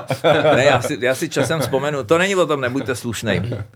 A ten, ten říkal, že pšenice způsobuje zvýšenou propustnost třeba. Všichni si tehdy klepali na čelo a říkali, to je blázen, že jo, co to tady vykládá. No on měl pravdu, že jo. Prostě holt tím, že jsme tu pšenici, jako z ní udělali globální plodinu, nadspali jsme ji úplně všude, pěstujeme ji i na vyšší obsah lepku, no tak logicky nám potom v tom, ob, v tom objemu, který, ve kterým to skonzumujeme, tak nám bude dělat problém, že jo. V momentě, kdy to umravním do toho přirozeného a správně zpracovaného. Proč bych se toho měl bát pro boha živýho? Tak my jsme se teďka dotkli celkem zajímavých témat. Bavili jsme se tady o nějakých alternativních výživových směrech a nás by zajímalo, vyzkoušel jste něco? Jako skoro je všechno. Vega- všechno. Kromě veganství teda, to jako fakt jsem nedal. Aha. Ale co třeba, co vám třeba sedělo, co vám sedělo úplně tak méně? Hele, samozřejmě devadesátý třetí rok vyšla knížka manželů Diamondových, že jo, Fit pro život a, děl, a to byla klasická dělená strava. Tak hmm. jsem to vyzkoušel, výsledek ty vole nula. Nečekaně. Jedna nečekaně velká nula, kdy jsem, kdy jsem pak jsem říkal, teď já vlastně ale nedělám už nic jiného, než že furt něco třídím, odděluju, řeším. To je jako k nežití. Zdravíme paní Kořínkovou. Hele, tahle ta ještě nebyla tak jako uh, jak, tak, tak brutální, dejme tomu. Mm. Uh, já ani, ani paní Kořínkovou za to nechci soudit. Je to nějaká její cesta, je to její život, je to v podstatě její, její věc. A uh, já už si můžu dovolit, jsem ve věku, kdy si můžu dovolit už jako nesoudit, takže to je jako v pohodě. A takže to bylo jako to první a pak samozřejmě to byla klasická, že jo, kulturistická dieta, beztuková dieta, že jo, před, před závodama, a bezsacharidová a pak high carb, že jo. V té době vlastně devadesátý třetí rok vyšla první taková bible sportovní výživy, která se jmenovala Optimum Sports Nutrition, že jo, napsalý tehdy slavný doktor Michael Colgan, že jo, to byl výživář hvězd ve Spojených státech, takže já jsem si tehda se mi nějak dostala do rukou, že já už jsem ji měl v roce devadesát čtyři, tak jsem s pomocí slovníku eh, jsem to louskal, jak, jak eh, hmm. protože jsem vlastně anglicky už jsem zapomněl, takže jsem si to jako překládal, teď tam byly ty první informace a to byla typická propagace high carb, low fat diet, protože tam si pamatuju do dneška na tu tabulku, já tu knížku mám schovanou stále, tabulečka, kde byla váha sportovce, počet tréninkových hodin a teď třeba tam byly i čísla šest set, sedm set gramů sacharidů, to byly jako hrozný bomby, ale, hmm. ale on to měl krásně logicky vyučit, takže to byla jako další, vím, že jsme se vyprasili, že jo, všichni úplně jako brutálně. Vlastně to přišla i ta éra těch masů a megamasu a high masu a dva tisíce a čtyři tisíce, že jo, to všichni to do sebe rvali, že jo, všichni chodili tlustí v těch mikinách, Mutant no limits. Gainer. Ano, ano. Mutant mas. Všichni vyžraní prděli v těch fitkách, že jo, protože tam to bylo plný laktózy, že jo, to byla nejlevnější, že jo, pomalu tam používat. Takže to bylo tohle, no, a pak samozřejmě přišly i různý takový ty, ty specifický, eh, specifický diety, který jsem si zkoušel i v rámci, v rámci vlastně eh, řešení toho, eh, toho zdravotního stavu, až jsem nakonec přišel k tomu, že jako ano, je potřeba k tomu přistoupit jinak, jíst všechno, mít z toho jídla furt radost, jenom si vybírat dobrý, kvalitní potraviny a když to má ještě takový ten příběh s tím přesahem, vyrobil to tenhle farmář, támhle ten farmář, vím, odkud to jídlo přesně je. Není to nikde přivezený přes půl planety, ale, ale přesně hmm. vím, kde jsem to koupil tady a od, že to je z té lokální produkce šetrně vyrobeno. Tak, tak hmm. v ten moment mi to prostě dává ten, ten celkový smysl, vlastně všechno dohromady. To byla ta další otázka, no, jak se vlastně stravujete, takže vy jste tady zmínil. Uh, Já můžu udělat, vlastně můžu udělat nemá... reklamu někomu? Jo, záleží komu, ale. uh, uh, společnosti S C U K, což je taková platforma, která, uh, která vlastně tyhle farmáře sdružuje. Oni by to jo. jinak neprodali. Aha. Že? Aha. To znamená, prodává se to, vy, víte, že si tam objednáváte, naobjednáte si to, víte tam i ten příběh toho farmáře, vlastně máte možnost i se tam podívat, že, že to není, mm-hmm. není anonymní, takže víte, že tenhle sejra máte z téhle farmy a tenhle sejra máte a to mlíko odsáď a maso odsáď a tak dále. Máte možnost si tam i, i vybrat, že hele, tyhle krávy jsou zavřený, od nich nechci, tyhle se pasou a, a tyhle jsou bez příkrmu, takže tohle chci. Jo, takže samozřejmě. Pořád se tady objeví někdo, že no, no, ale ten internet snese všechno, já to vím, ale něčemu člověk věřit musí, jinak to nejde. Hmm, hmm. Takže vlastně to je devadesát procent toho, co, co vlastně nakupujeme, což jsou základní věci, ze kterých holt se teda musí člověk občas tý plotně stoupnout a to jídlo uvařit, no. Hmm, hmm. Jo. Okay. No takže, když to, to, to měla být další otázka, ale ono vlastně, vy jste to všechno tak teďka shrnul, že vás jako odborníka, ten váš pohled na prostě zdravou výživu, co by se mělo jíst, tak za těch, dejme tomu třeba třicet nebo víc než třicet let, teda se výrazně proměnil. Já bych řekl, že jsem se vrátil jako úplně zpátky, hmm. jako úplně zpátky k těm základům, hmm. který vlastně mi přišli logický hmm. vlastně na, na té zemědělce, protože tam se to tehdy takhle řešilo, tam jako úplně intenzifikace moc se neřešila. Jako samozřejmě určitým způsobem už ano, že? Protože do padesátého roku byl pořád nedostatek jídla, že? Tady v našich končinách, takže se nějakým způsobem muselo intenzifikovat, ale Uh, pak už to přišlo, mě přišlo do nějaký té fáze, když už se jako v podstatě jenom brutálně zisk, zisk, zisk. Tady vlastně i to zemědělství se zdecimovalo takovým způsobem, že otázka je, jestli se to povede vrátit zpátky. A vlastně to bylo přesně o tom, kdy já jsem o tom začal přemýšlet i trošku jinak. Teď, jsem, teď se objevila spousta různých influencerů a fluncerů a nevím čeho všeho ostatního a začali do toho zasahovat, začalo se to tříštit vlastně na, na jednotlivý směry, úzký pohledy a já jsem říkal, to, to je celý blbě, že jo? To z těch lidí zase vytváří jako pitomce, který, který nutíme tomu něčemu jako věřit, něčemu, co kolikrát nemá ani smysl, jenom proto, že na tom zase někdo má trošku zájem. A nevidím všechny ty přesahy, přesahy kolem, jo, který to pochopitelně ještě má. A e, když se vlastně vrátíme zpátky a teď si vezmeme, že vlastně autoimunitní onemocnění. V minulosti, jak málo jich, jak málo jich bylo. Že jo?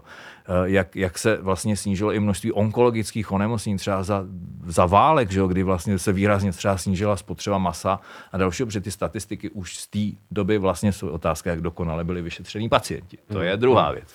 Jo, ale e, samozřejmě změnila se spousta věcí k lepšímu, že jo? Lidi už se dneska neotráví z jídla, že jo? To, to je jako velmi, velmi vzácný, občas teda nějaká salmonella nebo kampylobakter, to, jo? Ale když to byla jedna z nejčastějších příčin úmrtí, to znamená dát tohleto všechno dohromady, tak z toho vyleze, já to vždycky dám na příkladu toho kvasového chleba, že tady byla nějaká technologie, která se používala, neřízená. Věděli jsme, že cca taková teplota, takovou dobu, ale dneska díky tomu my můžeme ten, díky tomu, že ty technologie máme, tak jsme schopni ten proces nastavit té fermentace toho chleba tak, abych z něj vytěžil vlastně naprostý maximum. A tohle mě se líbí. Prostě ne, ne, ne, nedívat se přes prsty na tu tradici, tak hmm. jak to bylo, protože sorry, když jsme se vyvíjeli v souladu s touhle technologií a takhle zpracovaným jídlem, to zná i ten mikrobiom, i ten git si na to takhle zvyknul, tak já nemůžu dělat revoluce v tom jídle, že?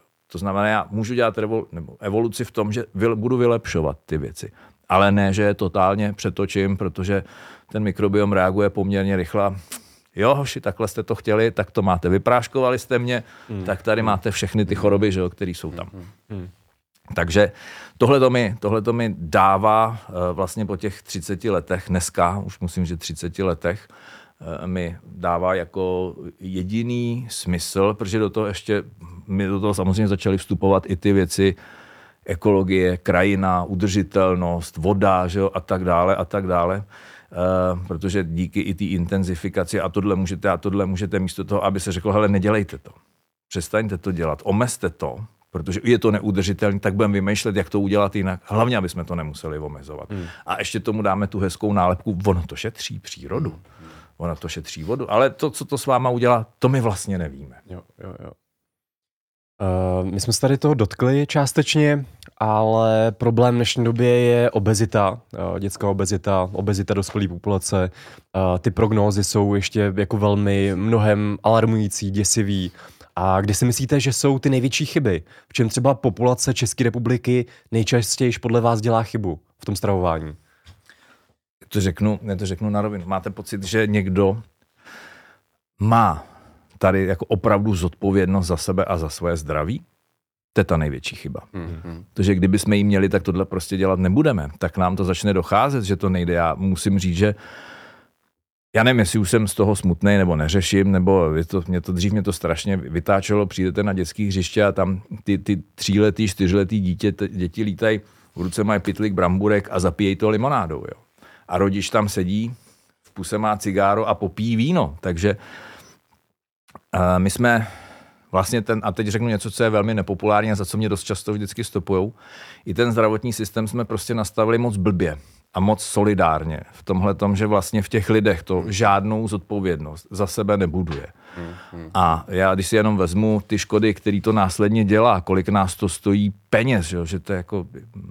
V roce, já jsem nenašel novější čísla, ale v roce dva tisíce třináct to bylo půl bilionu korun. Jako přímý náklady na léčení, plus nepřímý jako ztráta H D P a tak dále na tom, že prostě nejsme schopni se jakoby umravnit. To nebylo jako v rámci všech nemocí, ale v rámci nemocí z blbýho životního stylu způsobených nadváhou, obezitou a s tím spojenýma chorobama. Půl bilionu, co je jako neuvěřitelná částka. A nikoho to doteďka v podstatě jako, a všechny to nechává v klidu, Nechápu proč, protože jsou to prachy, je to obrovský biznis, že jo, tohleto. Ale nevím, když si kupuju auto, tak mě všichni motivují, hele, jezdí pořádně, že jo, kup si ty zimní gumy, protože jinak to bude blbý a, a jezdíš dobře, tak tady máš uh, bonus, jo, na pojištění. Já jako v péči o sebe, jako tohleto jsem bohužel nezaznamenal, chápu, je to asi nesystémový, mnoho lidí to označí jako asociální, ale teď jsme tady v situaci, kdy tady všichni bijou na poplach, jak jsme na tom blbě, jak se to zadlužování zvyšuje. Já když jsem viděl jenom, co se týkalo potravinářství, co zase vymysleli, že tady jako e, něco se dá do vyšší skupiny D P H, něco naopak spadne do nižší skupiny D P H. A já když jsem se tehdy o tom s nima bavil, nebo s politikama bavil, tak říkám, proč teda neuděláte jediný kritérium, množství přidaného cukru? Mm. A od určitýho procenta to prostě automaticky spadne. Buď do vyššího D P H, nebo do spotřební daně, stejně jako alkohol a cigár. Jo, jo. Tak, tak a mi bylo, řeč... už to takhle je, že tak mi bylo řečeno, že jsem sebevrak, že to můžu aha. jít odprezentovat a že jsem skončil. Aha, aha. Jo, že tady tohle to prostě Nepůjde. nikdy nemůže, nemůže projít. Že? Ale je, to je teda, když už já si nechci, nechci být v podstatě zodpovědnej, no tak si to předplatím. Že? Tím, že to konzumu ve zvýšení, tak to přetočím, že? do toho, do, do té obrovské ztráty, do té džuzny černý, což je to zdravotnictví, tak ať to tam prostě jde. Stejně možná, možná jako z těch cigaret, možná jako z toho alkoholu, asi by to tam jít mělo, ale nevím, jestli to tam jako úplně jde, tak proč ne i z těchto těch věcí? Teď na tom je celosvětový konsenzus. Hmm, hmm. Dokonce už i Mexiko zavádí spotřební daň na, na, na cukr a na slazené nápoje. No a tady třeba mě fascinuje to, že třeba kojenecká voda spadla do vyšší sazby D P H. Jo, jo. A teď jsem poslouchal, no. musím říct, že jsem se strašně bavil, poslouchal jsem Zuzanu Bubílkovou, která řešila, že vlastně teď nikdo neví, kam spadne káva.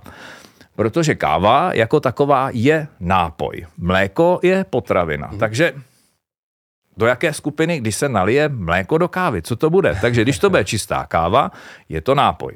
Když to bude káva s mlékem, kde bude více mléka než kávy, to znamená latte, je to potravina. Hmm. No ale takový kapučíno, kde to je jednak jedný. Jo, takže myslím si, že tady jako děláme jako strašlivý paradoxy a že občas, občas by tam neškodilo, kdyby tam do toho třeba zasáhl někdo, kdo té problematice rozumí jinak, než jenom z pohledu těch jaksi financí a daní a tak dále a řek, řek taky svůj jiný úhel, úhel pohledu na to. No. Což mm-hmm. bohužel někdy mám pocit, že když ty debaty jsou, tak každý si tlačí jenom ten svůj úhel mm-hmm. a není tam nikdo, kdo by to zastřešoval a řekl, hele hoši, tak pojďme se domluvit na nějakým kompromisu. Mm-hmm. No, no. Nicméně teďka si myslím, že se na vládě nějak řešilo i, i ty slazené nápoje, ten, ten přidaný cukr do, potrava, do potravin, že i N E R V snad vládě to doporučoval, ale nevím, jak to teďka dopadlo vlastně, jestli tam jsou nějaký kroky, uvidíme. uvidíme. Je otázka lo- lobbystických skupin, pozitivní. ano. Právě, ano. Právě. No nic, ještě, ale jedno nepříjemný téma, no. uh, který trošku jiný. Uh, vy uh, společně právě s paní doktorkou Cajthamlovou jste se před pár lety stal jednou z prvních vůbec obětí podvodných reklam. Jo, tohle. Tak jenom, no. aby, jsme to, aby jsme to tady zmínili, kdybyste jenom krátce řekl. Vy taky ale. Jo. Já taky, já taky no. a Míla, až bude někde v televizi, tak se určitě taky stane. No. ale, ale já, si, já si pamatuju, jak nám to totiž, jak my jsme se tehdy začali vyjadřovat těm mýtům a takhle, jak nám to někdo jako poslal. Teď jako podívejte se, tady Havlíček dělá jako za věci. A teď jsme to hned, nám to přišlo, ať jsme na to koukali, říkali, Mm, to je nějaký divný, ale přiznám se, že hned v tom textu mě taky uhodilo, že tam bylo mudr Petr ano, Havlíček. Ano, a dokonce a profesor, ředitel. Mm, tohle, a pak jsme začali do těch no. textů, které nebyly ani česky správně a takhle tak nám došlo, to je celý nějaký divný a hned jsme jako pochopili, o co jde, ale vlastně paní doktorka Cajthamlová ta snad uh, xkrát mi říkala, že si kvůli tomu snad měla i vizáž a že prostě to řešila s právníkama, vy jste to řešil s policií, s právníkama. Já jsem to řešil mnohem, mnohem víc, já jsem to řešil s policií České no. republiky, já jsem se snažil do toho zaangažovat Českou obchodní inspekci. Jo. zemědělské a S Z P I, hmm. zemědělskou potravinářskou inspekci. Tam v podstatě jediný byli, tam z nich jako něco vypadlo a byli velmi vstřícní, ale v podstatě to neřešitelný problém, který je nadnárodního charakteru, to znamená někde běží server, někde sídlí firma, někde se to vyrábí od někud, se to někam přes x států distribuje, někam odchází peníze. Je to samozřejmě podvod na lidech, je to podvod na daní, že jo, na státu, na všem. je to neřešitelný, protože je to na, na Interpol a na, na velký řešení. Takže uh, já jsem se dostal, dostal, já jsem říkal, nemá smysl s tím bojovat, protože člověk se dostává do absurdních situací, kdy mu policie České republiky sdělí, že použití tváře vlastně na kohokoliv, na cokoliv, přestože na, na to svůj tvář máte erko, že jo, i na tu hmm. profesi, že si to vlastně může dělat kdokoliv, jakkoliv, že se nejedná ani o přečin. Já jsem, jako opravdu jsem dostal od policie vyjádření, že se nejedná ani o přečin. Tak jsem říkal, hele, tak já to prostě vzdávám. Já už jsem v té době jsem měl všude, že nemám s tím nic společného, nesouhlasím, že se jedná o podvod.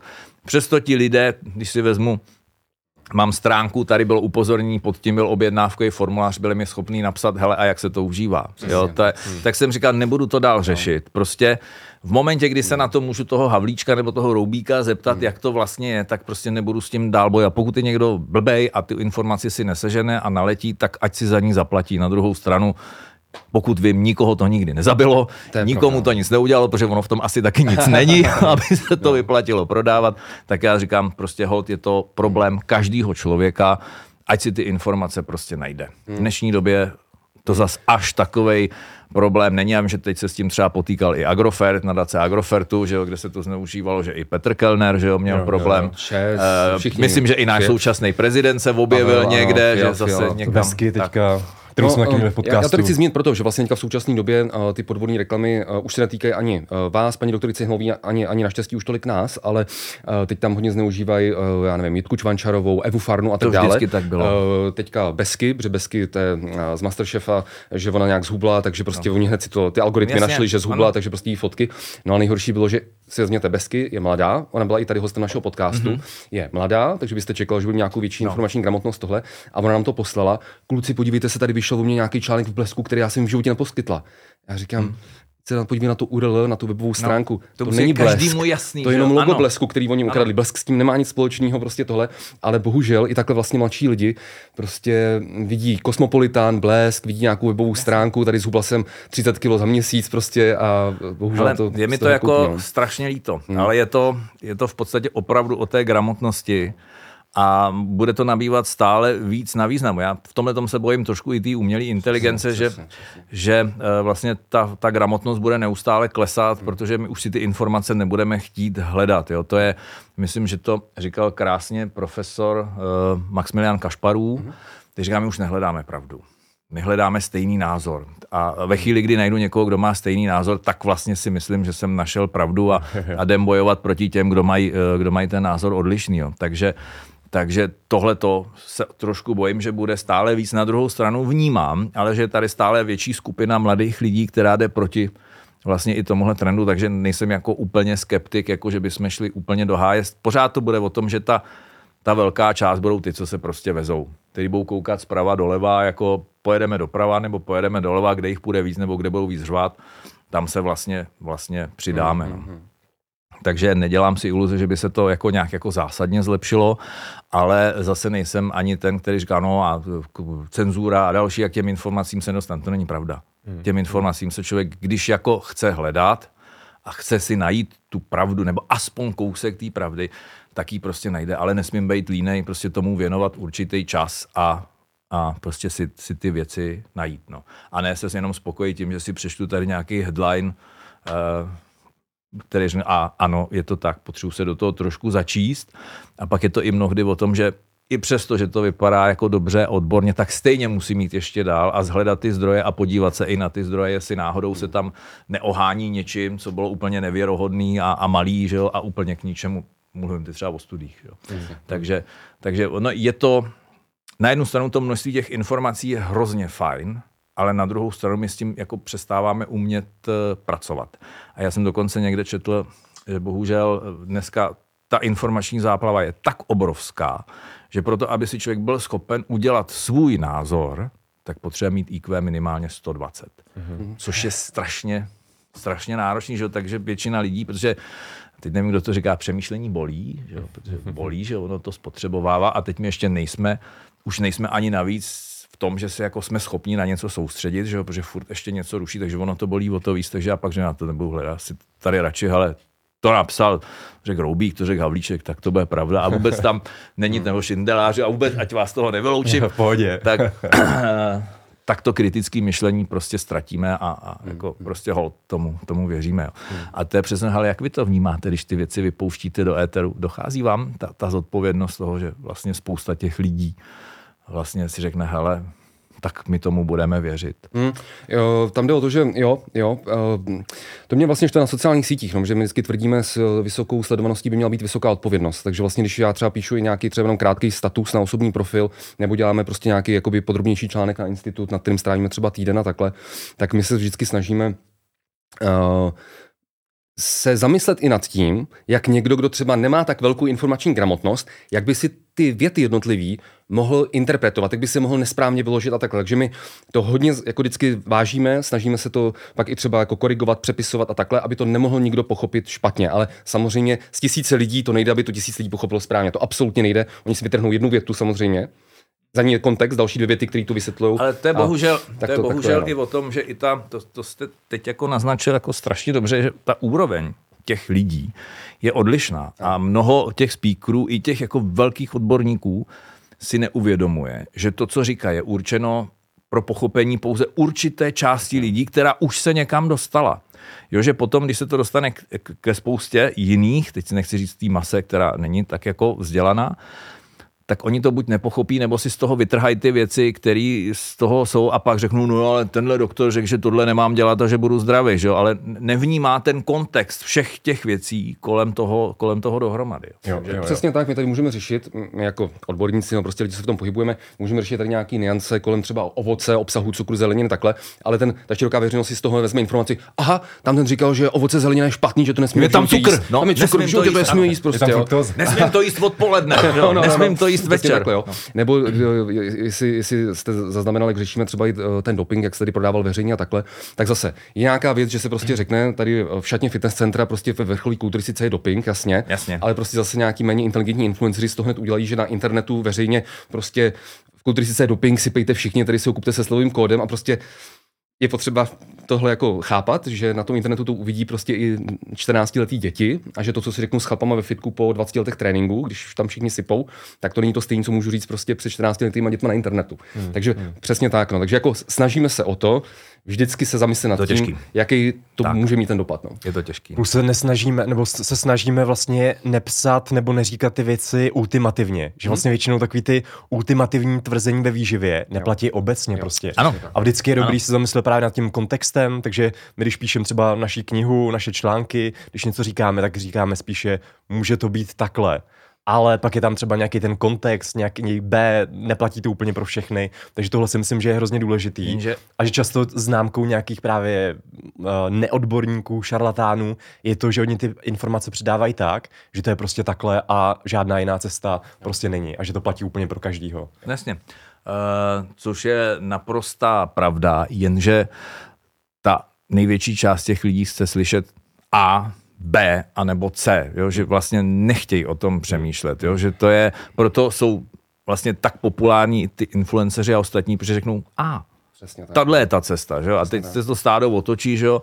Který se s ním nějakým způsobem personifikujou, identifikujou se tam, že tohle to je ten jejich život, takže to tak ve své podstatě hmm. musí být, ale Ale to, to tak není, že? To hrozně těžké to vybalancovat. Já si pamatuju, když jsem začínal cvičit, tak můj první trenér byl Petr Weinlich, tehdy známý kulturista no, z Karlových Varů. Jo, jo. A uh, ten byl velikánský. Ten byl, ten byl hodně, hodně velikánský. A já si pamatuju, když jsem prostě byl na tom baru fitness centra, jsem se ho zeptal na nějakou otázku, ve smyslu, jestli si vám tady koupit ty komplexní aminokyseliny nebo BCáčka v těch patnácti letech, tak následovala třicetiminutová přednáška, ale jako do, fakt jako třicetiminutová přednáška. Já v těch patnácti letech jsem ty termíny ještě ani jako neznal, nechápal. Takže já jsem tak jako koukal a já v duchu jsem si říkal, kurva, já chci prostě vidět, jestli si to mám koupit nebo nemám koupit. Jo. A prostě jsem uh, tohle nechápal, ale třeba o deset let později bych takovouhle třicetiminutovou rozpravu o tomhle tématu strašně ocenil, když už jsem to studoval a když už jsem se tím zabýval. Že jo.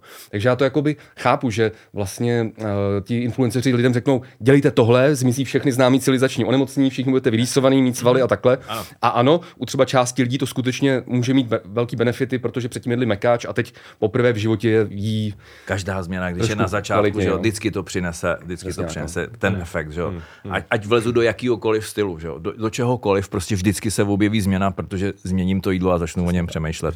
A pak to, pak to holt většina lidí prezentuje, hele, ono to funguje. Přesně. Funguje Aha. to, protože to byla na začátku změna. That's it. OK, OK. Uh, tak to bylo další téma a teď přejdeme v rychlosti jenom na a vaše kontroverze. Plány. Ještě, ještě je jedno, jedno menší téma, kratší téma, než přejdeme na ty kontroverze.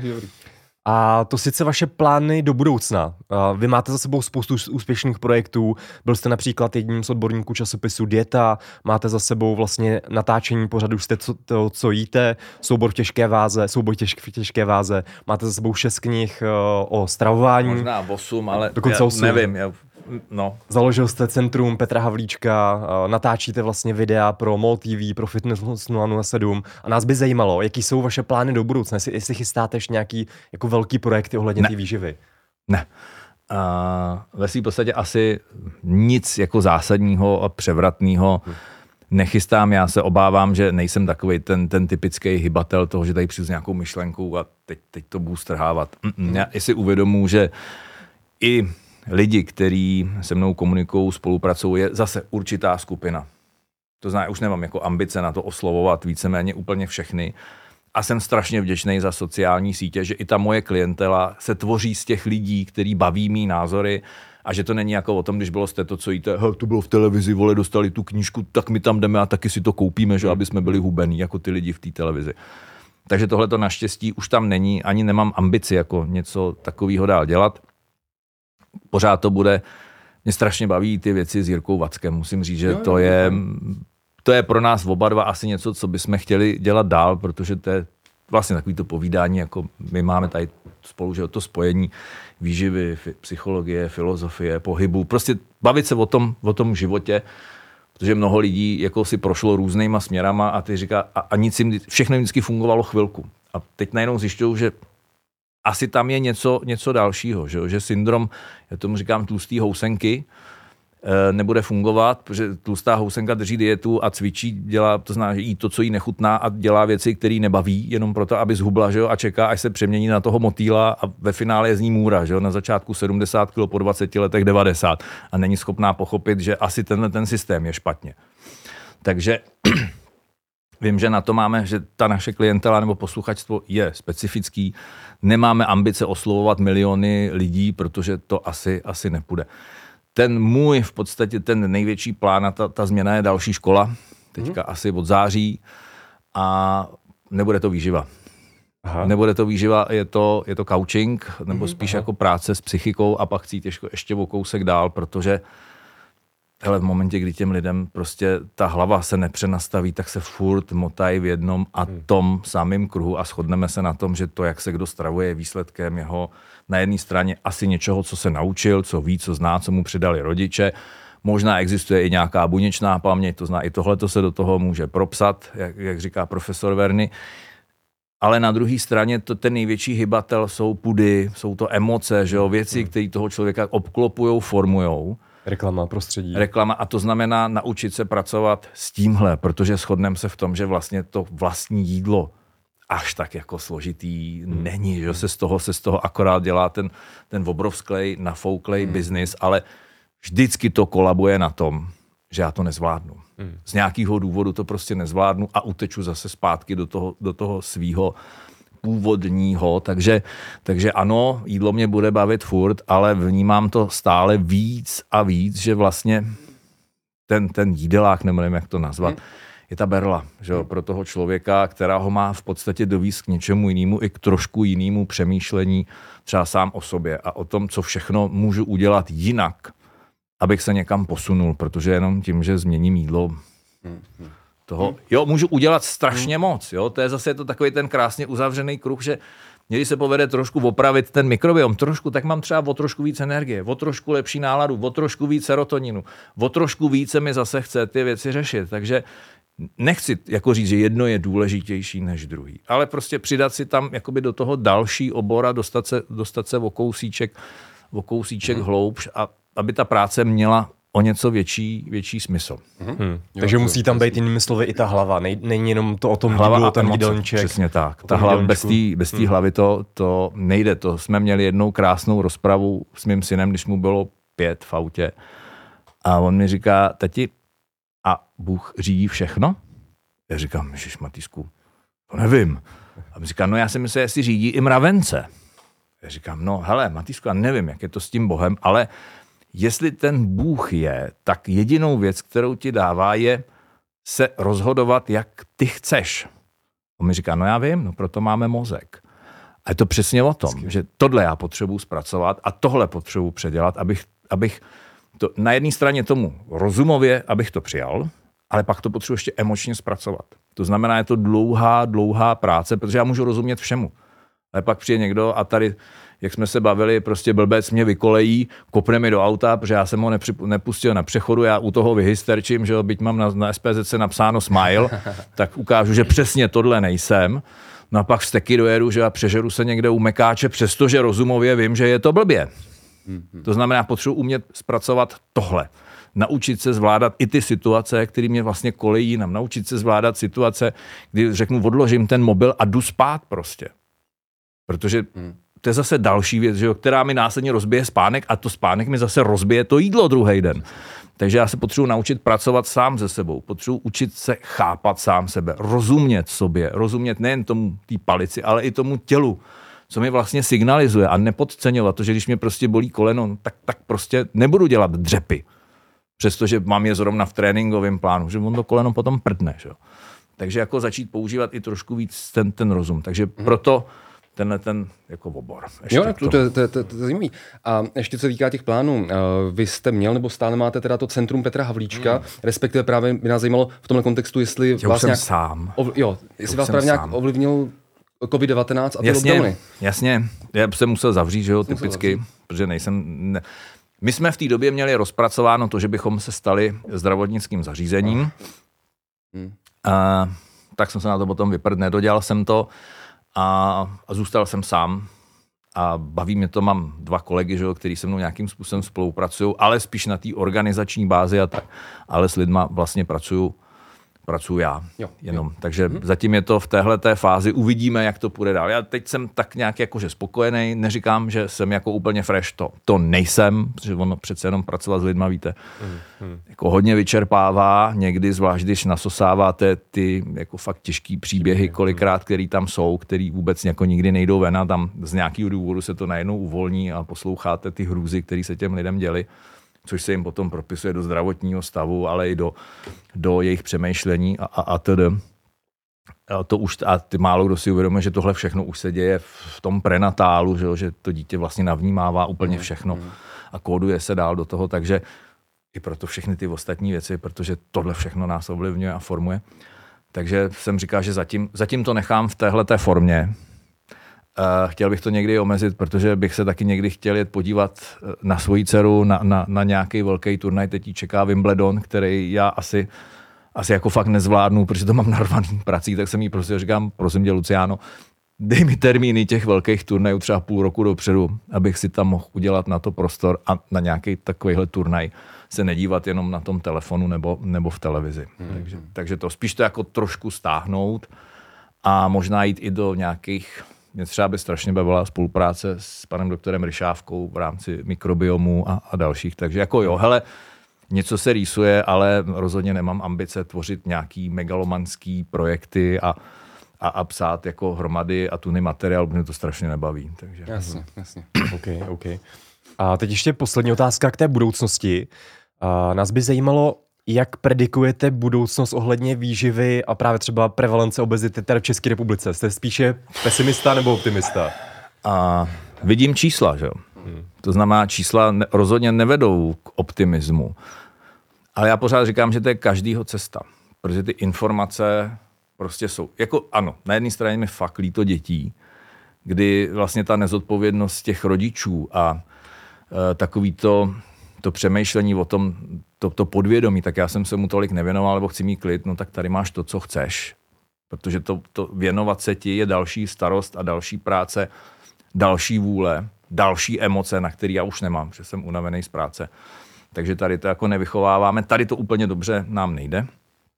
Pak to ještě navíc nahážeme na ty chudáky učitele, že to, to zanedbali oni. Že?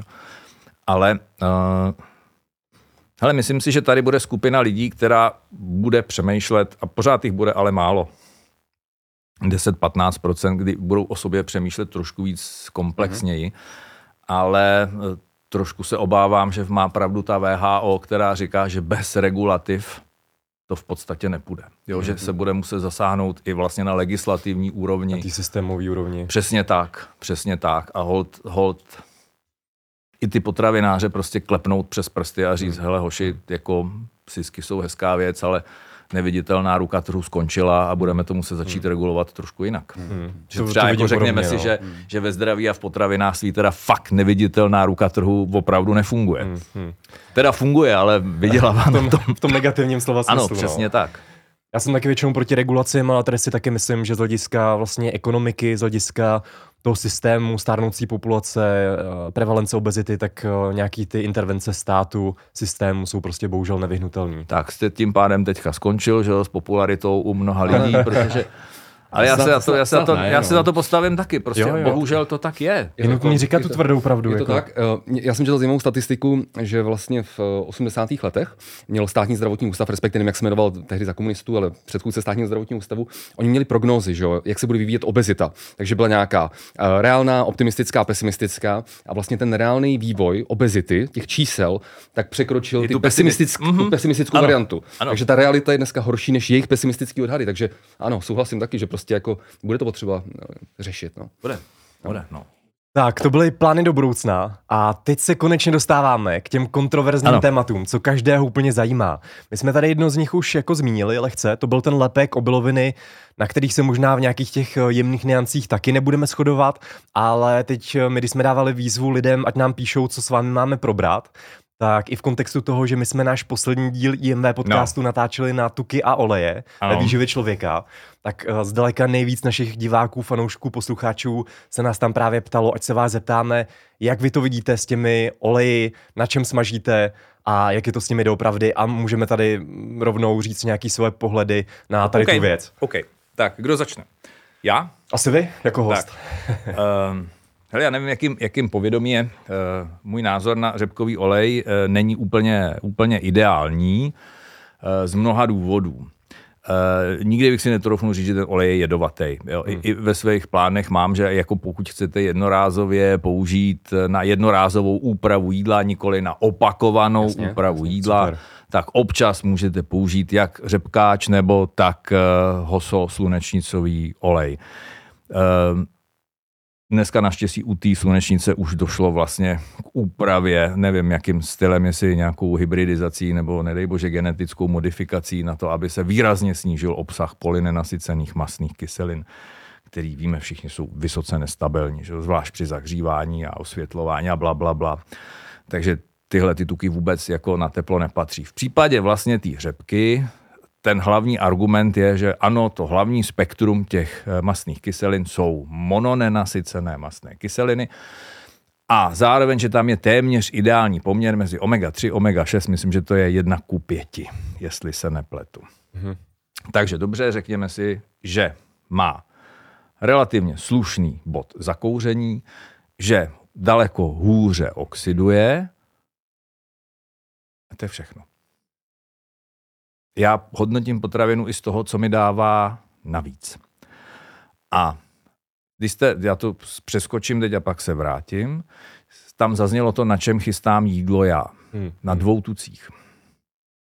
Olivový olej extra virgin super. A přepuštěné máslo. Hmm. A je, Nic, je, je. Jiného. Nic jiného. Aha. A uh, pro mě ten zásadní olej je extra virgin oliváč. Super. Z jednoho prostého důvodu. Za prvé, v testech vyšel jako nejlepší, nejstabilnější tuk, který snese i opakovanou tepelnou zátěž. Ale to zásadní je obsah polyfenolů, který chrání jak ten olej, tak ale i tu potravinu při tom vlastně zahřívání a zpracování, tak ale i to jídlo potom vlastně v žaludku. Protože i v tom žaludku jsou kovový jonty, je tam kyslík, to znamená, tam to všechno dál oxiduje. A určitě se shodneme na tom, že oxidace není úplně ten nejlepší proces, který v tom organismu může nastat. Proto pro mě je ten zásadní standard prostě extra virgin olivový olej. A řepkáč já přirovnávám k bílému rohliku.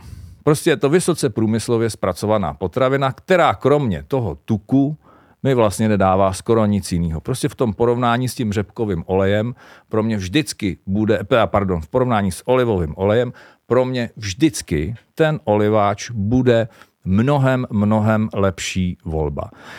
Já si myslím, že proč se vlastně i ten řepkáč tak tlačí, to je moje soukromá strategie, je o tom, aby jsme nemuseli říct, hele, přestaňte smažit. Do prdele už přestaňte smažit a přestaňte jíst to jídlo z těch fritéz, ale že tady jsme teda vytvořili tenhle volej, aby jsme řekli, ale on není tak špatný, tak hmm. smažte dál na něm. Takže to je ta moje zásadní výhrada. A pak bychom mohli jít ještě dál, že vlastně ta řepka je poměrně značná zátěž i v tom ekosystému a tak dále a tak dále. A že vlastně i ty olivový háje jsou trošku něco jiného. Dává to jinou práci, jinou technologii, jinou zátěž. To znamená, já se na to dívám v tom globálním pohledu. Takže já neříkám, že řepkovej olej vás otráví.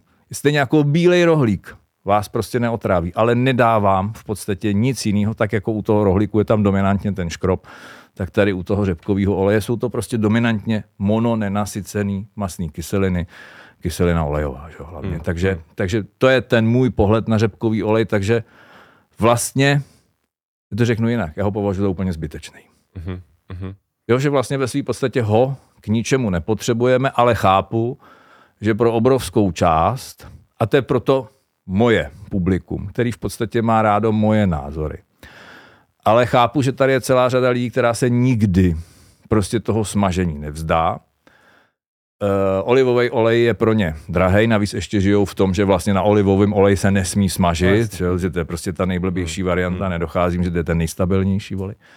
Takže prostě pro ně jsou tyhle ty oleje nějakým jaksi východiskem z té situace. Ale prostě moje filozofie a můj pohled na tu věc jako není o tom, že máme smažit uh-huh. a že máme smažit na, na řepkovém oleji. Prostě pro mě to smažené jídlo jednou za čas prostě je o tom, že když dělám ten řízek, tak ho dělám buď to po italsku a v tom případě na olivovém oleji, anebo to zná s tím parmigiano, že jo, obalený, anebo ho dělám po česku, ale v ten moment na přepuštěné másle s troškou toho oliváče, aby mi to tam malilinka to chránil i ten cholesterol před tou oxidací. Jasně. Tak.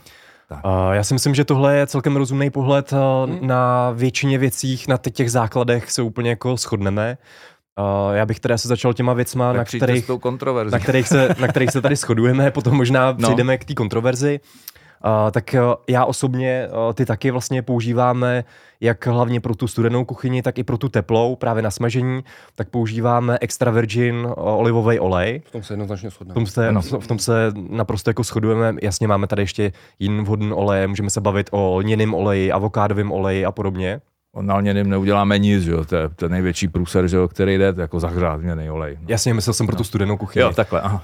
Uh, takže tady, tady na těch věcech se shodneme, pak se shodneme teda na tom, že obecná populace prostě smaží až moc a obecní populace by prostě prospělo, aby třeba víc jako ty potraviny upravovala, upravovaly na páře, aby je vařili, což si myslím, že pro většinu lidí pořád je to utopie, že většina domácností má doma ale ten friťák. Stačí zarestovat, že jo? Prostě pro mě jo, ten jo. zásadní problém je ta fritéza, že jo? To, je, to je prostě průšvih, hmm. že jo? To je, to je fast foodová technologie.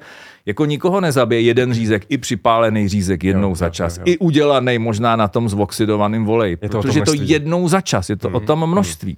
Ale v momentě, kdy to jim denně, no tam jako já z toho, jako v tenhle moment já z toho prostě východisko nevidím a rozhodně to není třeba o tom používat i ten levnější řepkový olej prostě, a ještě když ho nechám v té fritéze, že jo, protože ta, ta australská studie říká jednoznačně, opakované zahřívání u, oli, u řepkový oleje je prostě problém z hlediska tvorby vlastně mm. polymerů, mm. že snese nejmíň ze všech, takže Takže za mě je to prostě o tom jednou přítel říct, hele, s fritézama končíme. Hmm, hmm. Protože v té restauraci jako nikdy člověk nedostane, pokud zrovna nevyměnili olej, nevyčistili fritézu, tak nikdy nemám jistotu, že ten, ten můj řízek, nebo ten můj smažák, nebo ty moje hranolky nejsou udělaný už na oleji, který má úplně jiný bod zakouření, protože už je v něm tolik odpadu, že vlastně už ten, ten olej je de facto toxický. Hmm, hmm, přesně tak.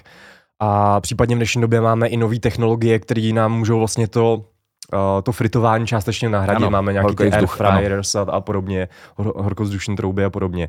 Takže tohle je ta jedna věc a možná teďka ty věci, na kterých se neshodneme, tak je no. právě ten uh, řepkový olej. A tam nám jde o to, že má vlastně ideální spektrum těch mastných kyselin, co jste vlastně tady zmiňoval sám. A ohledně toho smažení, tam možná podle vás je problém s těma polynenasycenýma mastnýma kyselinama, kde opravdu najdeme nějaké studie, které prokázaly, že tam vznikají právě nějaké polární sloučeniny, vznikají tam nějaké toxické produkty. Vy jste jednu sám vlastně zmiňoval tu studii v podcastu, myslím, že pro Fitness nula nula sedm, ale zase tam byly úplně jako nereální podmínky, že tam vlastně docházelo k zahřívání po dobu šest hodin, sto osmdesát stupňů a na začátku tam, tam byla použita teploty. ještě vyšší, vyšší teplota. Takhle, sto osmdesát stupňů je běžná teplota fritézy, že? Hmm. která hmm. tam je. Já myslím, že tam dokonce ani těch sto osmdesát nebylo, jako nevybavím hmm. si to úplně přesně. Hmm. Myslím, že tam byla ta zátěž opakovaně, ale v té restauraci to takhle jede. Hmm. Jo? To je prostě jasně, v tom restauračním, v tom restauračním jasně, provozu. To je, jako musíme brát jako všechny úhly pohledu. Doma samozřejmě nikdy fritéza nepojede šest hodin. Hmm. Proto já říkám, když si chceš udělat ten řízek a na tom řepkáči, tak si ho udělej, ale udělej ho prostě tak, že osmažíš jednu várku, ten volej sleješ, dáš ho do tříděného odpadu a na další várku řízku použij novej, že jo? Hmm. To jako hmm. se shodneme v tom, ale prostě není tam ta nadstavba. To hmm. je pro mě to, to zásadní. Jo? A teď je otázka, jestli jo. i třeba ten poměr v pětku jedný, těch omega šest vůči omega tři, abych to řekl správně, jo. vůči těm číslům, jestli není i příliš široký vlastně v kontextu dnešní stravy, kdy víme, že ta strava je přesycená těma šestkama. Mm, mm. Jo, jestli to není o tom spíše jako výrazně více orientovat na v úvozovkách neutrální tuky, to znamená především na mononenasycený. To znamená víc tam dávat i toho, i toho vlastně olivového oleje. Chápu, že teď zase nahráváme biznisu někoho jiného. Na druhou stranu je potřeba říct i tu druhou stranu mince, že ten řepkový olej je nejvíc pančovanou potravinou, na, pardon, olivový olej jednou z nejvíc hmm. padělaných vlastně potravin na světě, protože jako spotřebitel vůbec nemá šanci poznat, jestli to tak je nebo není. Já si třeba taky jezdím pro olivový olej, kde vím, kdo to je, odkud to je, jak to je, ale tu stoprocentní jistotu člověk nemá nikdy, že jo, musí věřit. Hmm, hmm, hmm. Ale jako ten, ten klasický si nekoupím, protože i velké firmy s tím měly občas problémy, že to šmrncli ně, něčím trošku jiným.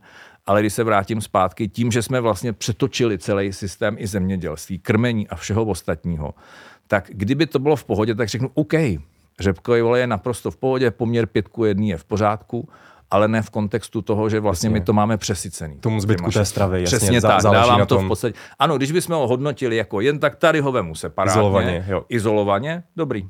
Tak jo, takhle by to mohlo být hmm. e, pro nějakou tu občasnou tepelnou úpravu. Ano, stejně jako ten, ten bílej rohlik, že jo, proč hmm. ne, já si hmm. ho taky dám strašně rád. Navíc e, na rovinu řepkovej olej je naprosto neutrální a na ně můžu dělat řízek, koblihy, cokoliv, což se o tom olivovém oleji prostě říct nedá. Jako koblihy z olivového oleje asi na to musí být fančmekr, který by si to dal. A myslím, že i ty Italového, ne, ty, ty, ty sladké věci nedělají na oliváč, jo? Ale, ale je to... Takže... Jo, jo, jo. Uh, za mě bez zesporu vlastně třeba ten olivový olej má víc těch antioxidantů. Mnohem. Tím, že ten extra virgin je mnohem méně průmyslově zpracovaný, takže to je vlastně jeho největší výhoda. A tam je ještě navíc u těch oliv je to v podstatě o tom, že záleží i na sklizni, na, hmm. na lokalitě a tak dále. To znamená, dneska víme, že je spousta odrůd, kterou když sklidím ještě ve správný čas, tak ten obsah těch polyfenolů je tam prostě hmm. obrovský. Hmm. I některé firmy ho třeba používají na stabilizaci hmm. rybího tuku a, a tak dále. Jo. Ale zase je to olej, který jako oni pálej, že? No to v podstatě jo, jo, jo. opravdu to, ta chuť je trošičku jiná, takže...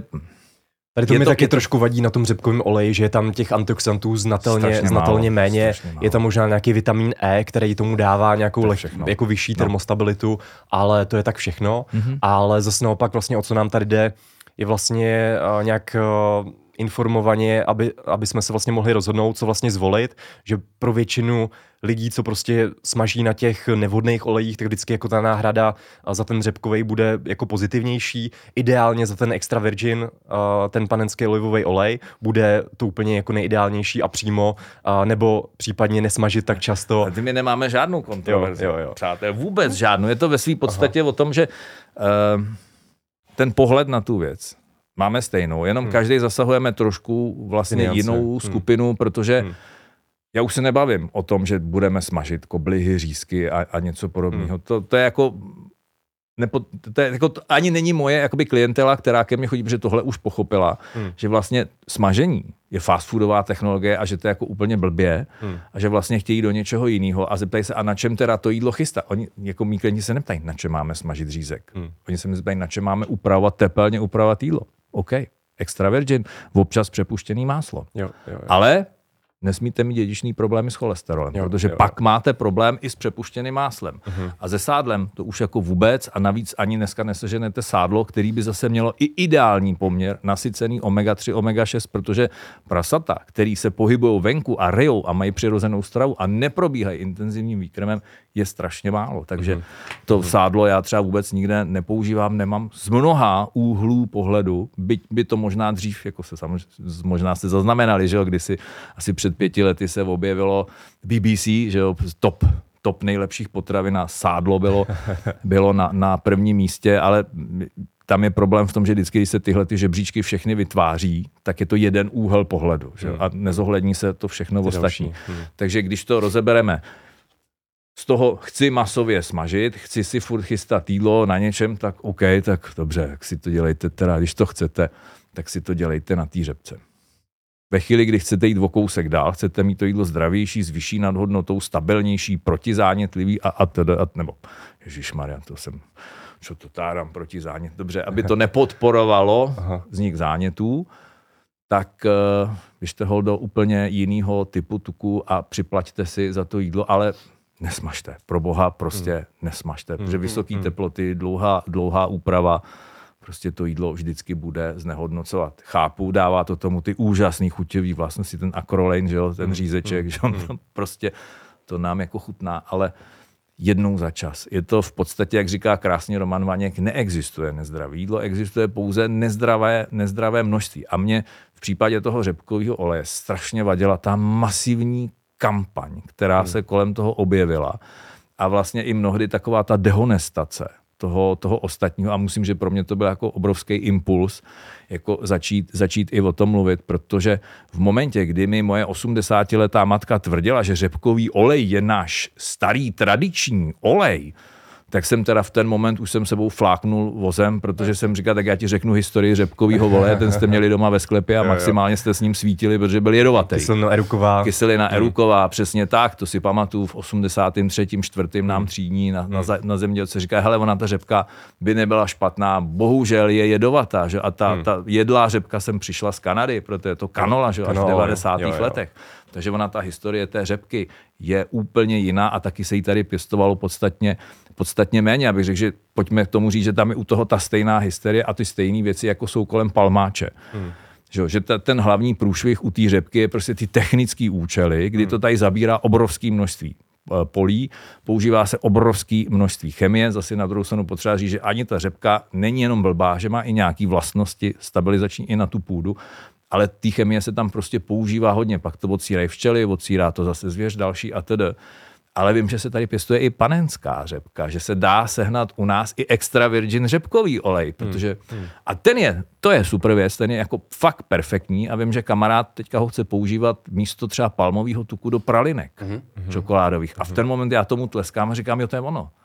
To je dobře. Jo, jo, tady jo, jo. tohle to je dobře. Jo? To znamená, ten můj pohled je vždycky o tom, pojďme se na to dívat z více úhlů pohledu a nejenom, nejenom z toho jednoho, protože ta doba už není o tom, že můžeme to řešit jenom tohle dobře, tohle blbě. Že jo? A ta diskuze by se měla vždycky vést jako na, na mnoha úrovních a měli bych do toho zasahovat jako i víc lidí, protože my už jsme to přetápli někam dál. Že?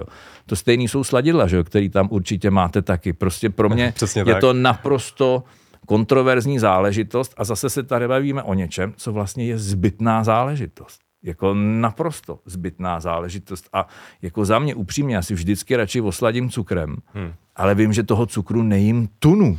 Jo, jo, jo? jo, jo. A že v momentě, kdy začnu používat umělý sladidla a jsou tam pochybnosti, třeba v případě sukralózy o termostabilitě, že jo, když ji zahřívám, o vlivu na střevní mikrobiom, i u celý, u celý řady dalších sladidel. Mm. A ta erytritol necháme bej, v těch tyčinkách je, tak ten řešit nebudeme. My jsme jo, to... se zastávali teďka vlastně v poslední, já vím, já poslední vím, já době ohledně té studie, tak. která taky demonizovala erytritol. Uh, takže pro mě prostě sladidla jsou kontroverzní, uh, pokud za mě přispívají, nebo je tam podezření, že můžou přispívat ke střevní dysbioze, tak bychom s nimi měli nakládat velmi opatrně. Hmm. Ale zase není to o tom, že já tuhle tu tyčinku si nedám. Dám si ji velmi rád, protože mi prostě chutná a ten erytritol tam je, ale nebudu jíst denně a nebudu jíst jich šest denně. Hmm. No tam. A to je asi to, to je asi jako to hlavní v rámci toho řepkového oleje těch umělých sladidel, že jakoby uh, my když třeba uh, O, o co nám jde, je to, když někdo třeba prostě extrémně něco demonizuje, že řekne prostě je to jad a takhle. My říkám ne, všechno je výživě o množství a o kontextu. Tak, je, ale jo. Teď je to přesně tak. O tom, že mnoho lidí to zase veme a řekne, hmm. hele, Roubík se Šindelářem řekli, sladidla jsou v pořádku, řepkáš je v pořádku, může, a teď jdou zase do toho masivního použití. Tak, jo. Hmm. Takže jako možná tyhle ty debaty by byly zajímavý proto jako výst a výst je jakoby multioborově no, a říct si, hele, je to o tom, dobře, stejně jako když projdeš kolem chemičky, že jo, tak nadejcháš jako hromadu svinstva, možná ti to teče i z toho kohoutku, dejme tomu, když je hodně sucho a ty vodárny to třeba jako úplně nestíhají, ale dívej se na to z hlediska to, toho množství a věř tomu tělu, když mu dáš ten prostor a ty ostatní věci budeš dělat dobře, tak hmm. i s tím svinstvem se nějakým způsobem popere, ale není to o tom, jako vždycky to strašně vytáčí u, u diabetiků, když jim někdo řekne, tak slaďte umělým sladidlem. Hmm. A neřekne jim, neslaďte. Hmm. To je jako když feťákovi nebo, nebo, jasně, jasně, nebo alkoholikovi řekneš, tak místo rumu používejte trest, aby na tu chudí nikdy nezapomněl, hmm. aby se k tomu mohl kdykoliv vrátit, protože ta paměťová stopa tam vlastně zůstává. Že? Jasně, já narážím spíš na to, že třeba, já nevím, v tom televizním pořadu třeba Tlouštíci, že? Tak tam třeba jeden z těch účastníků, ale to asi i řada vašich třeba klientů, nebo i v tom pořadu Jste to, co jíte, ten jejich pitný režim vypadal tak, na začátku toho pořadu, když měl sto osmdesát kilo, tak on pil čtyřicet litrů Coca-Coly týdně. čtyřicet hmm. litrů kolik týdně. No a tam my jsme prostě měli kofolu. Jo. A, a u, tě, u těch lidí, u těch lidí uh, je jako utopie říct, hele, od pondělí už budeš pít do konce života jenom čistou vodu. Takže vlastně třeba, třeba náš názor je ten, že po nějakou přechodnou dobu mít část toho pitného režimu, když do té doby pil čtyřicet litrů sladký Coca-Coly, teď se ten jídelníček upraví, tohle to, tak nějakou část, třeba uměle slazený Coca-Coly, třeba zero tam nechat. Naučit toho člověka mezi tím pít prostě i tu vodu. Tak a teď, teď, si, tady, teď si tady přihřeju, pardon, jo. že vám do toho skáču. A o tom přesně má být ta práce s tou hlavou. Že já potřebuji odhadnout, ano, tenhle ten člověk je schopen, to dá a udělá řez a je schopen jít na vodu.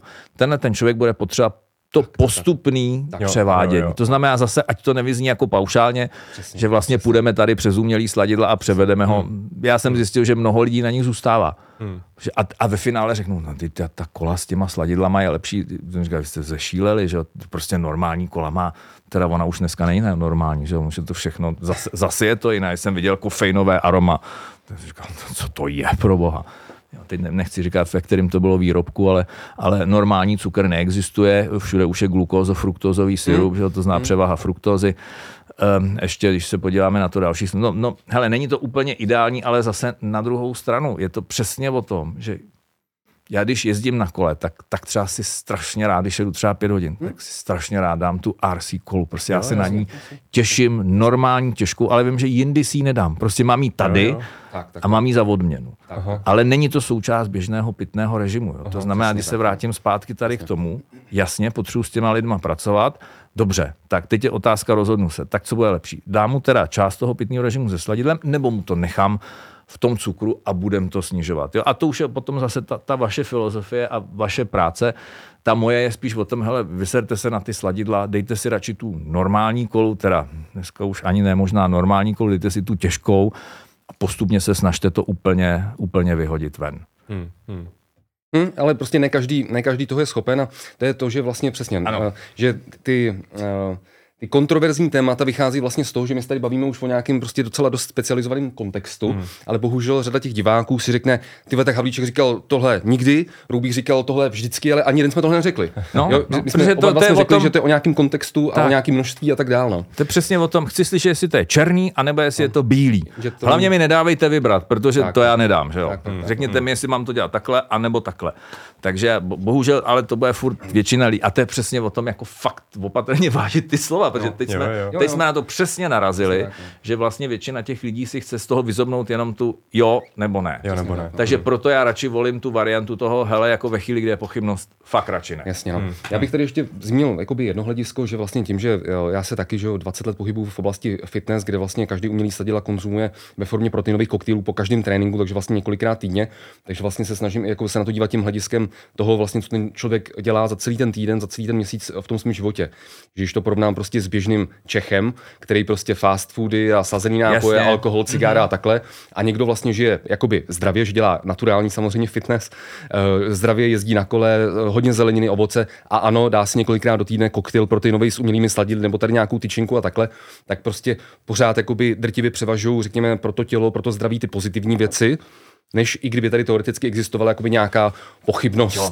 Jo, a hlavně to množství je relativně hodně malý. Tak. A teď, teď jsme ten kontext ještě více rozšířili. Že jo? To zna, to je jako, a teď, teď jsme přesně v těch našich videích a teď jsme z toho udělali přesně to a teď si vyberte. Jo? A teď si najděte tu svoji tu svoji filozofickou cestu, protože já furt říkám, že jako psychologů, kaučů a všeho my máme jako plnou prdel s prominutím, ale je potřeba najít ten smysl toho člověka, toho jeho života, co chce, kam chce, a to si řekněme ve dvaceti, jinak ve třiceti, ve čtyřiceti, v padesáti. A já to tomu potřebuji přizpůsobovat a najít vždycky nějakou cestu, která je pro toho člověka v ten moment schůdná. Takže ano, chápu, že když řeknete, hele, nech si dvě, dvě deci lightky koly za den, ale budeš dělat ještě tohle, tohle, tohle, tohle a přežiješ to. Ale ve chvíli, kdy chceš jenom po nějakou úlitbičku, jako že já nic nezměním, takže ty dva litry tý těžký koly vyměním za ty dva litry tý lehký, tak já mu ty vole, tak to radši pít tu těžkou. A nedělej to prostě dál a hlavně už nic, nic dalšího tam, tam nedávej. Takže je to o tom. Já třeba, když jsme na, na, zmínili ten protein, já jsem se naučil pít naturál. Jo, jasně. Bez ničeho, bez, protože já opravdu o ten svůj střevní mikrobiom mám fakt strach. Hmm. A nechci tam přivádět něco, co ta dysbioza, která vím, kdy začala a kdy se to, že se to nepovedlo v podstatě hned od začátku, že v té době to navíc nikdo nevěděl, že jo, jak, jasně, jak, jasně. jak to vzniká, že jo. Tak dneska to je pro mě, jako jestli si něco hlídám a nechci narušovat, tak je to vlastně ta zoologická zahrada v tom střevě a prostě zase je to ten můj úhel pohledu ve chvíli, kdy nám stoupají v podstatě autoimunitní onemocnění, chronický onemocnění, nadváha, obezita a tak dále. A vím, že tady je něco, co mi ten mikrobiom buď prokazatelně narušuje, nebo je tam podezření. podezření na to, že... Tak já říkám, hele, radši ne. Hmm. Radši ne. Okay. Tak my jsme teď tady narazili na spoustu dalších témat, na sladidla, poškození mikrobiom, narazili jsme tady na ty konkrétní témata, na čem, na čem smažit, mohli bychom se tady věnovat ještě mm-hmm. těm konkrétním mastným kyselinám, třeba kyselině uh, linolové, která je taky často demonizovaná.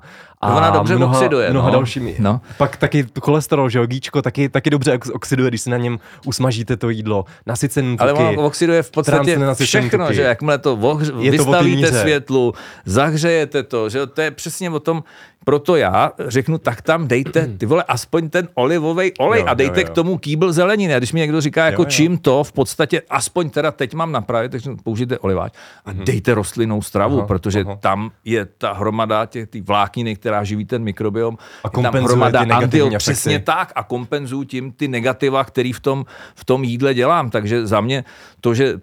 Teď nám ta zelenina leze nahoru, je ten jeden z těch největších průšvihů, hmm. že jo, který, který mohl nastat. I taková ta, ta přirozeně vyprodukovaná zelenina, už to nemáme, že jo. Hmm. My to taháme odevšad, ale kdo mi zaručí, že ta kytka prokořenila, že si vytahala z té půdy úplně všechno, když roste. Není, že jo, protože roste ve skleníku, nemá slunce, nemá ty těžké podmínky, jo, to znamená nikdy nemá už potom takový ten obsah těch živin. A to je zase všechno ten hmm. další kontext.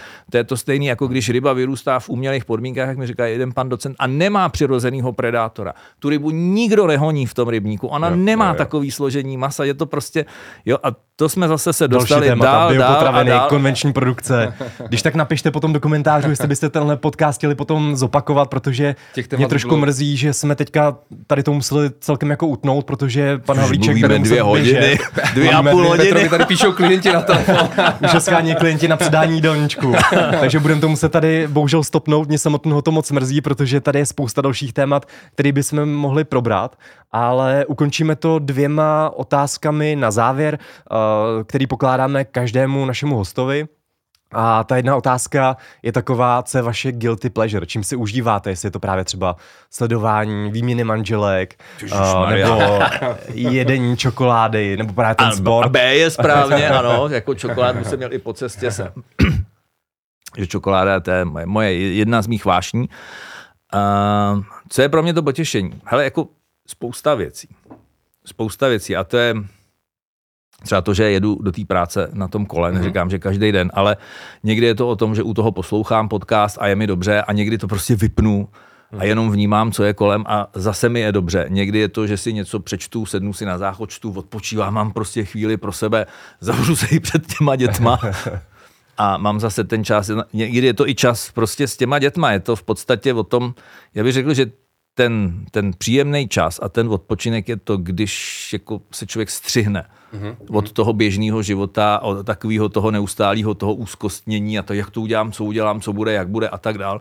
Prostě v momentě, kdy z tohohle dokážu vypadnout, tak už mám první krok. A když ještě vypadnu mezi stromy a přírodu, jak prostě japonská lesní medicína, že, a tedy, tak to už potom, už potom nemá chybu. A když je člověk obklopený ještě i těma lidma, se kterými má, má ty pozitivní, emoční vazby, lidí, který miluje, že jo, tak, tak to, to je v podstatě to nejvíc a pak už vás ani nesere to, že ty děti občas žvou a prudějí a něco chtějí, protože v téhletý situaci máte na to nervy a prostor, jako to zvládnout bez toho výcaku emočního a bez toho, bez toho zlýho, protože jste prostě v klidu a v pohodě, kdežto v tom normálním, že jo, tam, tam, tam te blbě. To znamená všechno, kdy bych to řekl tak, se výrazně utlumí činnost sympatiků a nastoupá ten parasympatikus a člověk je ve stavu, kdy vnímá, cítí emoce těch ostatních, je v pohodě, v klidu a je mu prostě dobře.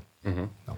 Super. No a otázka, otázka na úplný závěr, protože samozřejmě těch doporučení my jsme asi mohli říct, no vy byste mohli říct spoustu a vy už jste jich řadu zmínil, ale kdybyste úplně na závěr celý rozhovoru měl dát takový takové jedno doporučení pro motivaci našich diváků, posluchačů, posluchaček z hlediska zdravého životního stylu, co by to bylo?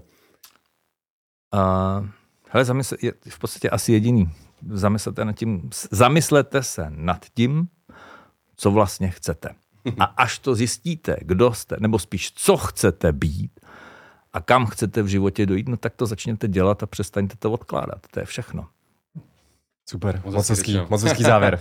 Tak jo, my jsme vám chtěli na závěr hrozně moc poděkovat, že jste si v tom nabitým časovým harmonogramu, my jsme na rozhovor domluvali dva měsíce dopředu, že jste si na nás našel čas, když ani nestíháte jezdit tady na všechny turnaje uh, vaší dcery. Uh, držíme vám palce. Dcera do... mi to odpustí. Jo, t- moc jí pozdravujeme a držíme jí palce. No, držíme děkuju, jí palce. Děkuju. Uh, držíme vám palce, ať se vám daří uh, tady v profesní taky. kariéře, ať se vám daří, co týká vašeho zdraví, vašeho zdraví životního stylu, rodinného života. Mějte se hezky a budeme se zase někdy třeba v budoucnu těšit na viděnou. Moc vám děkujeme za rozhovor, Petře. Já děkuji za pozvání, bylo to fajn. Fakt, fakt musím říct, bylo to fajn. Děkuji. Díky. My díky.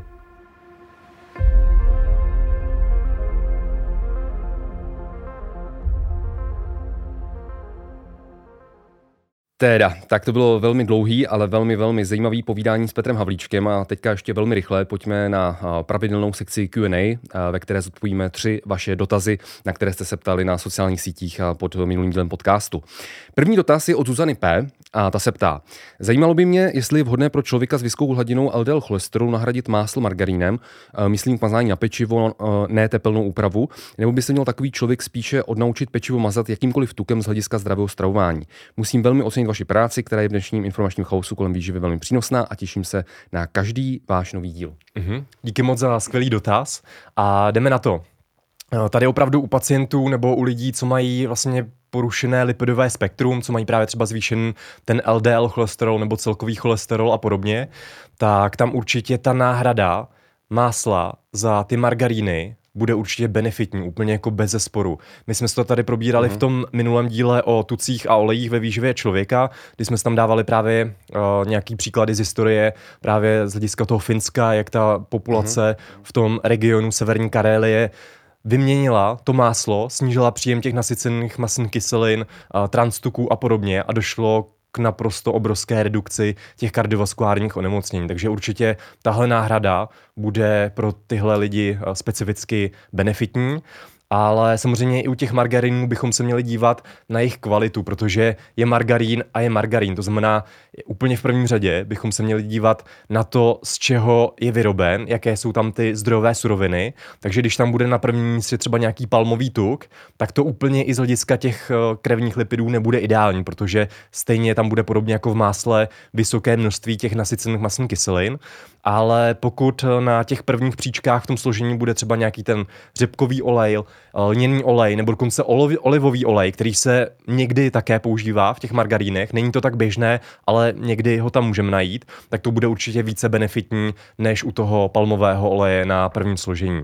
A dokonce na trhu existují výrobky, které jsou právě řekněme zdravější tady z toho pohledu těch nasycených mastných kyselin a které jsou doporučovány právě pro lidi, co mají nějaké vyšší riziko kardiovaskulárních onemocnění, co mají zvýšený cholesterol a ty najdeme na trhu, ale obvykle se za ně vlastně připlatíme.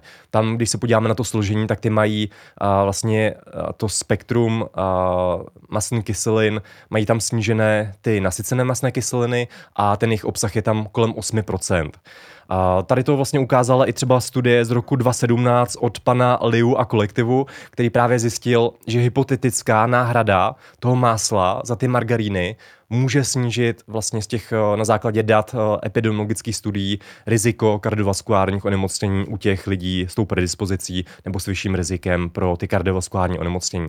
Případně nemusíme ani zvolit tak vysoké množství toho roztíratelného tuku, to znamená, nemusíme vlastně mazat na chleba jenom to máslo nebo ten margarín, ale v dnešní době už máme velké množství různých jako alternativ a výrobků. Mně se teďka, to samozřejmě není placená reklama, ale mně se teďka líbí, kdy Lučina udělala nový výrobek s obsahem skyru a s obsahem tvarohu v tom roztíratelném krémovém sýru Žerve, je to typ Žerve, a je tam zvýšený obsah bílkovin a je tam tedy ten tvaroh, je tam ten skyr a je tam nižší množství těch nasycených mastných kyselin, konkrétně kolem šest procent, takže tady to je vlastně potom ještě lepší varianta buď za to máslo nebo za ty margaríny, protože tam vyšší množství bílkovin a ještě nižší množství těch nasycených mastných kyselin, který bychom měli držet podle těch nových doporučení právě třeba E F S I co nejníže. Uh-huh, uh-huh, dobře. Tak, teď další do, dotaz od Dominika H., který se ptá, zajímalo by mě porovnání principu takzvaného body recomposition, kdy člověk není ve výrazném kalorickém surplusu, to znamená nadbytku nebo deficitě a s klasickým střídáním období diety a objemu. Otázka mě zajímá v rovině běžného, rekreačního nebo naturálního cvičence a jaké jsou potom jejich výhody nebo nevýhody. Je střídání například násobně efektivnější, to znamená v tomhle případě střídání té objemovky a té rýsovací v úzovkách fáze. Díky za odpověď. Tak jo, děkujeme Dominikovi za dotaz. Prosím vás, tohle je překvapivě docela častý dotaz na našich kurzech a i na sociálních sítích. Zajímá to hodně lidí a ona na to není jednoznačná odpověď, protože jak už jsme zmiňovali tady s Petrem Havlíčkem dneska, všechno je o kontextu a o konkrétní individualitě toho člověka, který se na to ptá. Tady se to je trošku specifikovaný, že se jedná o rovinu běžného rekreačního naturálního cvičence. Nicméně bude tady záviset hodně i na jeho pokročilosti, no především na jeho pokročilosti. Takže kdybych to měl tu otázku trošku zobecnit.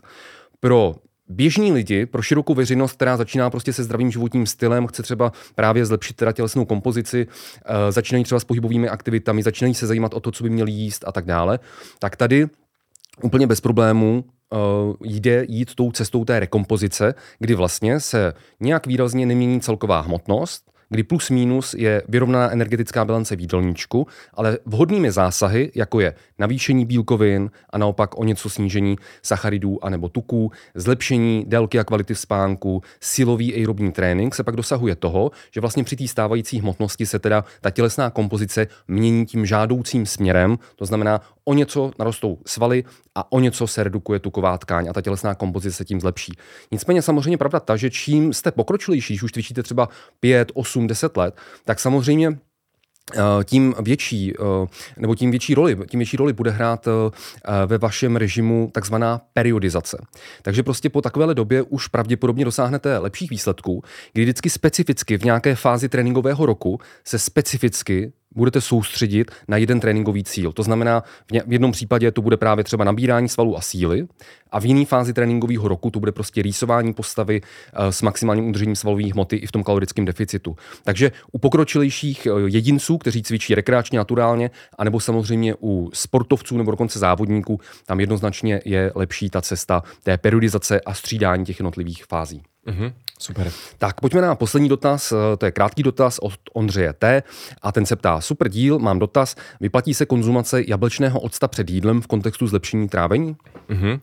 Další skvělý dotaz a tady možná některé diváky překvapím, protože opravdu nalezneme ve vědecké literatuře, literatuře nějaké důkazy, že konzumace jablečného octa, buď před jídlem nebo po jídle, může vlastně pomoci s trávením a zlepšit nějaký třeba trávicí komfort po tom jídle, když má právě třeba někdo problémy s nadýmáním, s plynatostí, s bolestí břicha po určitých potravinách, po určitém jídle, tak opravdu konzumace toho jablečného octa, protože tím, že je kyselý, tak podporuje ten proces trávení mm. a také má nějaké antimikrobiální účinky. To znamená, potom, když má někdo problém právě třeba se syndromem SIBO, což je přerůstání bakterií do uh, těch vyšších etáží toho trávicího traktu, tak, což potom může taky způsobit ty, ten, ty trávicí potíže, tak ten uh, ocet tím, že působí přirozeně uh, antimikrobiálně, tak může potlačovat růst tady těch bakterií a může potom hmm. zase pomoci ve výsledku lépe uh, trávit tomu člověku a snížit ten trávicí